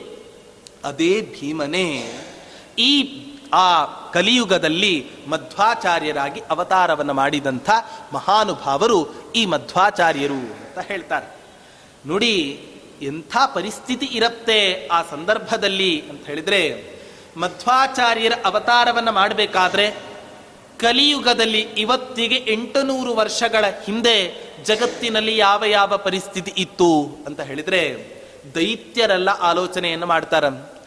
ಭೀಮನಾಗಿದ್ದಾಗಲೂ ಕೂಡ ಅವನನ್ನು ಸಾಯಿಸ್ಲಿಕ್ಕೆ ಆಗಲಿಲ್ಲ. ಕೃಷ್ಣನನ್ನು ಕೊಲ್ಲಲಿಕ್ಕೆ ನಮ್ಮ ಕೈಯಿಂದ ಆಗಲಿಲ್ಲ. ಕಲಿಯುಗದಲ್ಲಿ ಪರಮಾತ್ಮನಿಗೆ ಅವತಾರ ಇಲ್ಲ. ಆದ್ದರಿಂದ ನಾವು ಗೆದ್ವಿ. ಏನು ಮಾಡಿದ್ರು ಅಂತ ಹೇಳಿದ್ರೆ, ಹಿಂದಿನ ಅವತಾರದಲ್ಲಿ ಮಣಿಮಂತನೆಂಬ ದೈತ್ಯನನ್ನ ಈ ಭೀಮಸೇನ ದೇವರು ಸಂಹಾರವನ್ನು ಮಾಡಿದ್ರು. ಆ ಮಣಿಮಂತನೆಂಬ ದೈತ್ಯನೇ ಈ ಭೂಮಿಯಲ್ಲಿ ಹುಟ್ಟಿ ಇಡೀ ತತ್ವಜ್ಞಾನವನ್ನು ಹಾಳು ಮಾಡಿ ಹಾಕಿಬಿಟ್ನಂತೆ ಆ ಕಾಲದಲ್ಲಿ. ಅವನ ಆಲೋಚನೆಯನ್ನು ಮಾಡ್ತಾನಂತೆ, ಜನರೆಲ್ಲ ಸುಮ್ ಸುಮ್ಮನೆ ಮೋಸ ಹೋಗ್ಲಿಕ್ಕೆ ಇಷ್ಟಪಡೋದಿಲ್ಲ. ಜನರು ಯಾವುದಕ್ಕೆ ಬೇಗ ಮೋಸವನ್ನು ಹೋಗ್ತಾರೆ ಅಂತ ಹೇಳಿದ್ರೆ ಅವನ ಆಲೋಚನೆಯನ್ನು ಮಾಡ್ತಾನಂತೆ. ಜನೋನಮೇನ್ನ ಪರಥೇತಿ ಮತ್ವ ಶತಶ್ಚತುರ್ಥಾಶ್ರಮ ಮೇಷ ಭೇಜೆ ಅವನ ಆಲೋಚನೆ ಮಾಡಿ ಹೇಳ್ತಾನಂತೆ, ಜನರು ಬೇಗ ಮೋಸ ಹೋಗೋದು ಯಾವುದಕ್ಕೆ ಅಂತ ಬಿಟ್ರೆ ಕಾವಿ ಬಟ್ಟೆ ಉಟ್ಕೊಂಡ್ರೆ ಜನ ಬೇಗ ಮೋಸ ಹೋಗ್ತಾರೆ. ಏನ್ ಹೇಳಿದರೂ ಕೂಡ ಕೇಳ್ತಾರೆ ಜನ ಆದ್ದರಿಂದ ಬೇಗ ನಾನು ಸನ್ಯಾಸಾಶ್ರಮವನ್ನು ತೆಗೆದುಕೊಳ್ಳಬೇಕು ಅಂತ ಮನಸ್ಸನ್ನ ಮಾಡಿ ದುಷ್ಟನಾದ ಆ ವ್ಯಕ್ತಿ ಪರಮ ಪವಿತ್ರವಾದ ಸನ್ಯಾಸಾಶ್ರಮವನ್ನು ಸ್ವೀಕಾರ ಮಾಡಿ ಅವನು ಏನು ಮಾಡ್ತಾನೆ ಅಂತ ಬಿಟ್ಟರೆ ಎಲ್ಲ ವೇದವ್ಯಾಸ ದೇವರ ಸೂತ್ರಗಳಿಗೆ ಅರ್ಥವನ್ನೇ ವ್ಯತ್ಯಾಸ ಮಾಡಿ ಹೇಳಿಬಿಡ್ತಾನೆ. ಯಾವ ರೀತಿ ಹೇಳ್ತಾನೆ ಅನ್ನೋದನ್ನ ಹೇಳ್ತಾರೆ ನಾರಾಯಣ ಪಂಡಿತಾಚಾರ್ಯರು. ವಿಶ್ವಂ ಮಿಥ್ಯಾ ವಿಭುರ ಗುಣವಾನ್ ಆತ್ಮನಾಂ ನಾಸ್ತಿ ಭೇದೋ. ನಾರಾಯಣ ಪಂಡಿತಾಚಾರ್ಯ ಹೇಳ್ತಾರೆ, ಜಗತ್ತೆಲ್ಲವೂ ಕೂಡ ಸುಳ್ಳು. ಆ ಯಾವ ರೀತಿ ಆ ವ್ಯಕ್ತಿ ಪ್ರತಿಪಾದನೆಯನ್ನು ಮಾಡಿದ ಅಂತ ಹೇಳಿದ್ರೆ, ಕಣ್ಣಿಗೆ ಕಾಣಿಸ್ತಾ ಇರೋ ಜಗತ್ತೆಲ್ಲವೂ ಕೂಡ ಸುಳ್ಳು. ಅಷ್ಟೇ ಅಲ್ಲ, ನಾನೂ ಪರಮಾತ್ಮ ಒಂದೇ ಅಂತ ಹೇಳ್ತಾ ಇದ್ದಾರೆ. ಈ ರೀತಿಯಾಗಿ ತಮ್ಮ ಸಿದ್ಧಾಂತವನ್ನ ಪ್ರತಿಪಾದನೆ ಮಾಡಿ ವೇದವ್ಯಾಸ ದೇವರ ಸೂತ್ರಗಳ ನಿಜವಾದ ಅಭಿಪ್ರಾಯ ಏನಿದೆನೋ ಅದನ್ನೆಲ್ಲವನ್ನೂ ಕೂಡ ಜನರ ಮನಸ್ಸಿನಿಂದ ಅಳಿಸಿ ಹಾಕಿಬಿಟ್ಟಂತೆ ಇವನು. ವಾದಿರಾಜ ತೀರ್ಥರು ಒಂದು ಪ್ರಶ್ನೆಯನ್ನು ಮಾಡ್ತಾರಂತೆ, ಯಾರು ಜಗತ್ತನ್ನು ಸುಳ್ಳು ಅಂತ ಹೇಳ್ತಾರೋ ಅವರನ್ನು ಕುರಿತು. ಕಾಡಿಗೆ ಹೋಗಿರ್ತೀಯ? ಕಾಡಿಗೆ ಹೋದಾಗ ಅಪ್ಪಿ ತಪ್ಪಿ ನದಿ ತಟದಲ್ಲಿ ಇರ್ತೀಯ? ಆಗ ನಿನ್ನನ್ನು ಆನೆಯ ಹಿಂಡುಗಳು ಅಟ್ಟಿಸಿಕೊಂಡು ಬರುತ್ತೆ. ಆನೆ ಹಿಂಡು ಅಟ್ಟಿಸಿಕೊಂಡು ಬಂದಾಗ ಯಾಕೆ ಓಡ್ತೀಯ ನೀನು? ಯಾಕೆ? ನೀನೂ ಸುಳ್ಳು, ಆನೆಯೂ ಸುಳ್ಳು, ನೀನು ಓಡ್ತಿರೋದು ಸುಳ್ಳು, ಜಗತ್ತೇ ಸುಳ್ಳಾಗಿರ್ಬೇಕಾದ್ರೆ ಆನೆ ಓಡಿಸ್ಕೊಂಡು ಬರೋದು ಸುಳ್ಳು ಅಂತ ಆದ್ರೆ ಸುಮ್ಮನೆ ಯಾಕೆ ತಾನೆ ಓಡ್ತೀಯಾ ಅಂತ ಹೇಳಿ ಅವರನ್ನು ಖಂಡನೆ ಮಾಡುವಂತಹ ಪ್ರಮೇಯವನ್ನ ಆ ಯುಕ್ತಿ ಮಲ್ಲಿಕಾ ಗ್ರಂಥದಲ್ಲಿ ನಾವೆಲ್ಲರೂ ಕೂಡ ನೋಡ್ತೇವೆ.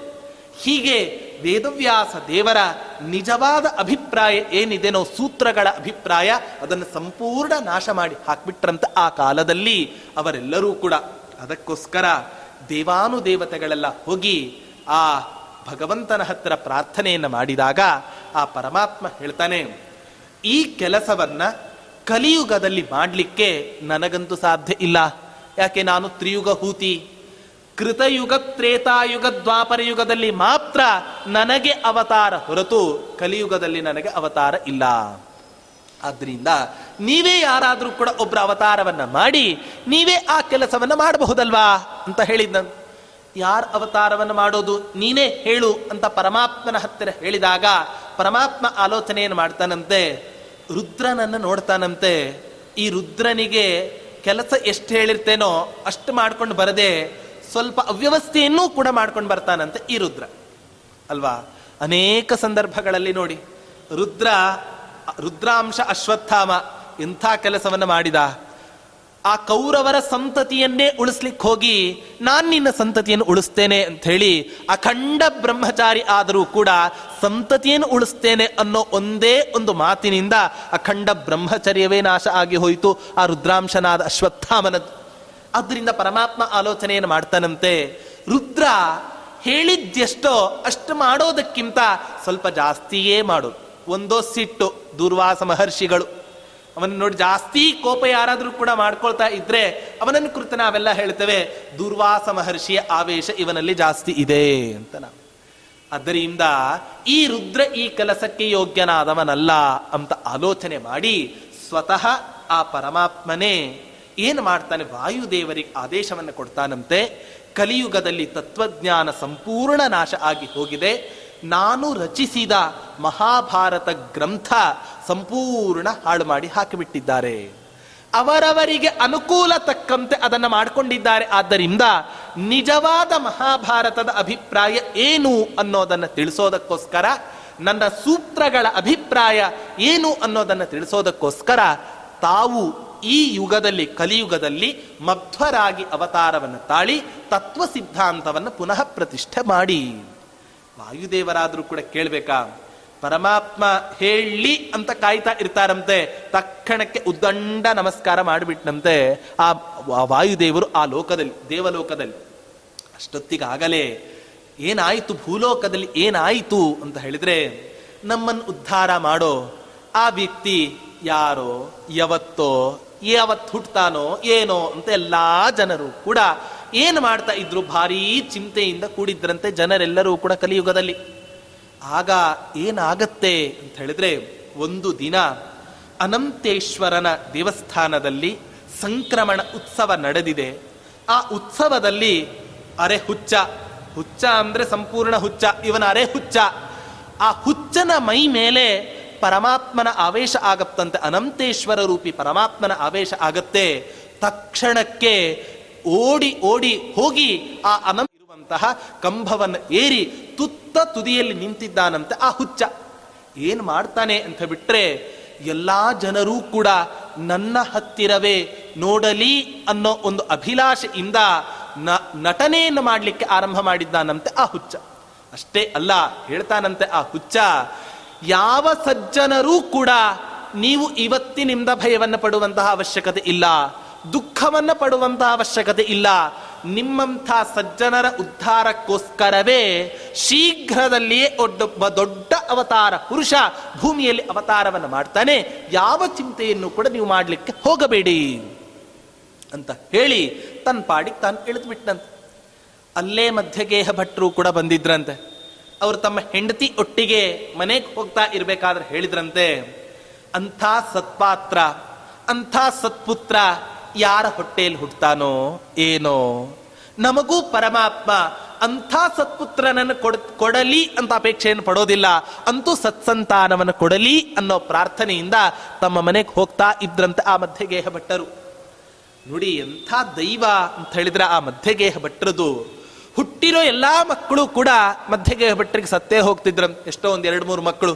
ಏನು ಮಾಡೋದು ಅಂತ ಹೇಳಿ ಉತ್ತಮ ಸಂತಾನವನ್ನು ಪಡೆಯೋದಕ್ಕೋಸ್ಕರ ಆ ಮಧ್ಯಗೇಹ ಭಟ್ಟರು ಉಡುಪಿಯ ಕ್ಷೇತ್ರ ಸ್ವಾಮಿಯಾದ ಅನಂತೇಶ್ವರ ದೇವರನ್ನ ಹನ್ನೆರಡು ವರ್ಷಗಳ ಕಾಲ ನಿರಂತರ ಸೇವೆಯನ್ನು ಮಾಡ್ತಾರಂತೆ ಆ ಮಧ್ಯಗೇಹ ಭಟ್ಟ ದಂಪತಿಗಳು.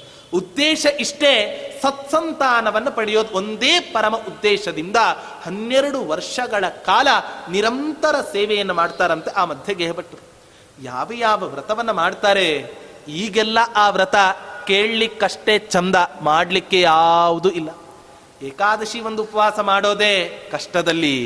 ಇನ್ನು ಅವ್ರು ಮಾಡಿರೋ ವ್ರತವನ್ನೆಲ್ಲ ಕೇಳಿದ್ರೆ ಕೇಳಲಿಕ್ಕೆ ಭಾರೀ ಚಂದ ಅನ್ಸ, ಯಾವ್ದ್ಯಾವ್ದು ವ್ರತವನ್ನ ಮಾಡಿದ್ರು ಅಂತ ಹೇಳ್ತಾರೆ? ತೀವ್ರೈ ಪಯೋವ್ರತ ಮುಖೈರ್ ವಿವಿಧೈರ್ ವ್ರತಾಗ್ರೈ ಪಯೋವ್ರತ ಮೊದಲಾದ ಕಷ್ಟಕರವಾದ ಎಲ್ಲಾ ವ್ರತಗಳನ್ನು ಕೂಡ ಆಚರಣೆ ಮಾಡಿ ಆ ಮಧ್ಯಗೇಹ ಭಟ್ಟ ದಂಪತಿಗಳ ದೇಹ ಹೇಗಾಗಿತ್ತು ಅಂತ ಬಿಟ್ರೆ ಒಂದು ಬಿದಿರಿನ ಕೋಲಿನಂತೆ ಆಗ್ಬಿಟ್ಟಿತ್ತಂತೆ ಆ ಮಧ್ಯಗೇಹ ಭಟ್ಟರ ದೇಹ.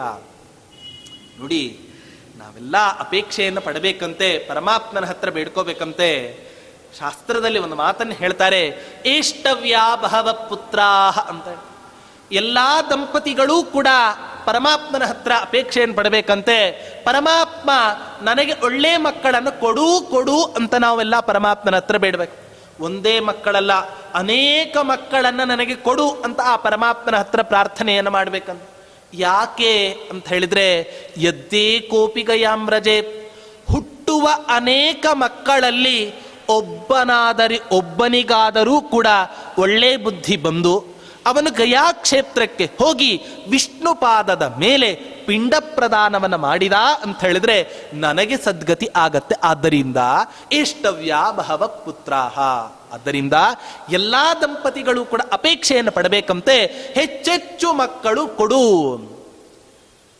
ಈಗಿನ ಕಾಲದಲ್ಲಿ ಆರತಿಗೊಬ್ಬಳು, ಕೀರುತಿಗೊಬ್ಬಳು ಅಂತ ಇದೆ. ಬರ್ತಾ ಬರ್ತಾ ಒಂದೇ, ಬರ್ತಾ ಬರ್ತಾ ಅದೂ ಇಲ್ಲ ಅಂತ ಆಗ ಆದರೆ ಶಾಸ್ತ್ರ ಹೇಳುತ್ತೆ, ಅನೇಕ ಜನ ಮಕ್ಕಳನ್ನು ನಾವೆಲ್ಲರೂ ಕೂಡ ಅಪೇಕ್ಷೆಯನ್ನು ಪಡಬೇಕು. ಅದೇ ಶಾಸ್ತ್ರ ಹೇಳ್ತು ನೇಷ್ಟವ್ಯಾ ಬಹವ ಪುತ್ರಾಹ. ಮಕ್ಕಳು ಬೇಡ ಬೇಡ ಅಂತ ಪರಮಾತ್ಮನ ಹತ್ರ ಪ್ರಾರ್ಥನೆಯನ್ನು ಮಾಡಬೇಕಂತ. ಏನಿದು ವಿರುದ್ಧವಾದ ಮಾತು? ಹೆಚ್ಚು ಮಕ್ಕಳು ಬೇಕು ಅಂತ ಪ್ರಾರ್ಥನೆ ಮಾಡಬೇಕು ಅಂತ ಹೇಳ್ತೀರಾ? ಹೆಚ್ಚು ಮಕ್ಕಳು ಬೇಡ ಅಂತನೂ ಕೂಡ ಪ್ರಾರ್ಥನೆ ಮಾಡಬೇಕು ಅಂತ ಹೇಳ್ತೀರಾ? ಏನ್ ಈ ಮಾತಿಗೆ ಅರ್ಥ? ಹೇಳಿದ್ರೆ ಅದೇ ವಾಕ್ಯ ಉತ್ತರ ಕೊಡ್ತು ಎದ್ದೇ ಕೋಪಿ ಸುರಾಮ್ರಜೆ ಸುರಾಂಪಿವೆ ಜಾಸ್ತಿ ಮಕ್ಕಳನ್ನ ಪಡೆದು ಬಿಟ್ವಿ ಅಂತಾದ್ರೆ ಆ ಜಾಸ್ತಿ ಮಕ್ಕಳಲ್ಲಿ ಒಬ್ಬನಾದರೂ ಒಬ್ಬ ಹೆಂಡವನ್ನು ಕುಡಿದ ಅಂತ ಬಿಟ್ರೆ ಇಡೀ ಕುಲವನ್ನೇ ಹಾಳು ಮಾಡಿದಂಥ ಪಾಪಕ್ಕೆ ನಾನು ಗುರಿ ಆಗ್ತೇನೆ. ಆದ್ದರಿಂದ ಪರಮಾತ್ಮ ನನಗೆ ಸಂತತಿಯನ್ನು ಕೊಡೋದು ಅಂತಾದರೆ ಸತ್ಸಂತಾನವನ್ನೇ ಕೊಡು ಅಂತ ಆ ಪರಮಾತ್ಮನ ಹತ್ತಿರ ನಾವು ಪ್ರಾರ್ಥನೆಯನ್ನು ಮಾಡಬೇಕು. ನೋಡಿ, ಒಳ್ಳೆ ಮಕ್ಕಳು ಸುಮ್ ಸುಮ್ಮನೆ ಹುಟ್ಲಿಕ್ಕೆ ಸಾಧ್ಯವೇ ಇಲ್ಲ ಅಂತ ಹೇಳ್ತಾರೆ. ಶಾಸ್ತ್ರ ಹೇಳುತ್ತೆ, ಋಣಾನುಬಂಧ ರೂಪೇಣ ಪತಿ ಪತ್ನಿ ಸುತಾಲಯ ಬರೀ ನನಗೆ ಒಳ್ಳೆ ಹೆಂಡತಿ ಸಿಗಲಿ, ಒಳ್ಳೆ ಮಕ್ಕಳು ಸಿಗಲಿ, ಒಳ್ಳೆ ಗಂಡ ಸಿಗಲಿ, ಒಳ್ಳೆ ಮನೆ ಸಿಗಲಿ ಅಂತ ಬಿಟ್ಟರೆ ಸಾಧ್ಯವೇ ಇಲ್ಲ. ಏನು ಬೇಕು, ಒಳ್ಳೆ ತಪಸ್ಸಿದ್ದರೆ ಮಾತ್ರ ಆಗ ನಮಗೆ ಸತ್ಸಂತಾನ ಆಗತ್ತೆ. ಅದು ಅವನ ತಪಸ್ಸಿನಿಂದ ಮಾತ್ರ ಸಾಧ್ಯ ಆಗ್ತಕ್ಕಂಥದ್ದಲ್ಲ, ಅವನ ಹಿರಿಯರ ತಪಸ್ಸು ಅವನ ಹಿರಿಯರ ಅನುಗ್ರಹ ಎಲ್ಲವೂ ಕೂಡ ಇತ್ತು ಅಂತಾದರೆ ಮಾತ್ರ ಅಂಥ ಸತ್ಸಂತಾನವನ್ನು ಪಡಿಲಿಕ್ಕೆ ಸಾಧ್ಯ ಆಗತ್ತೆ. ಶಾಸ್ತ್ರ ಹೇಳುತ್ತೆ.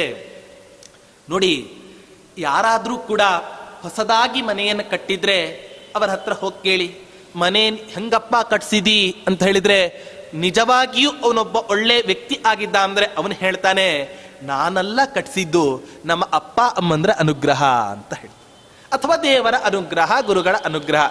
ಈ ಮೂರನ್ನು ಹೇಳದೆ ಹೋದರೆ ಅವನ ಸಜ್ಜನನೇ ಅಲ್ಲ.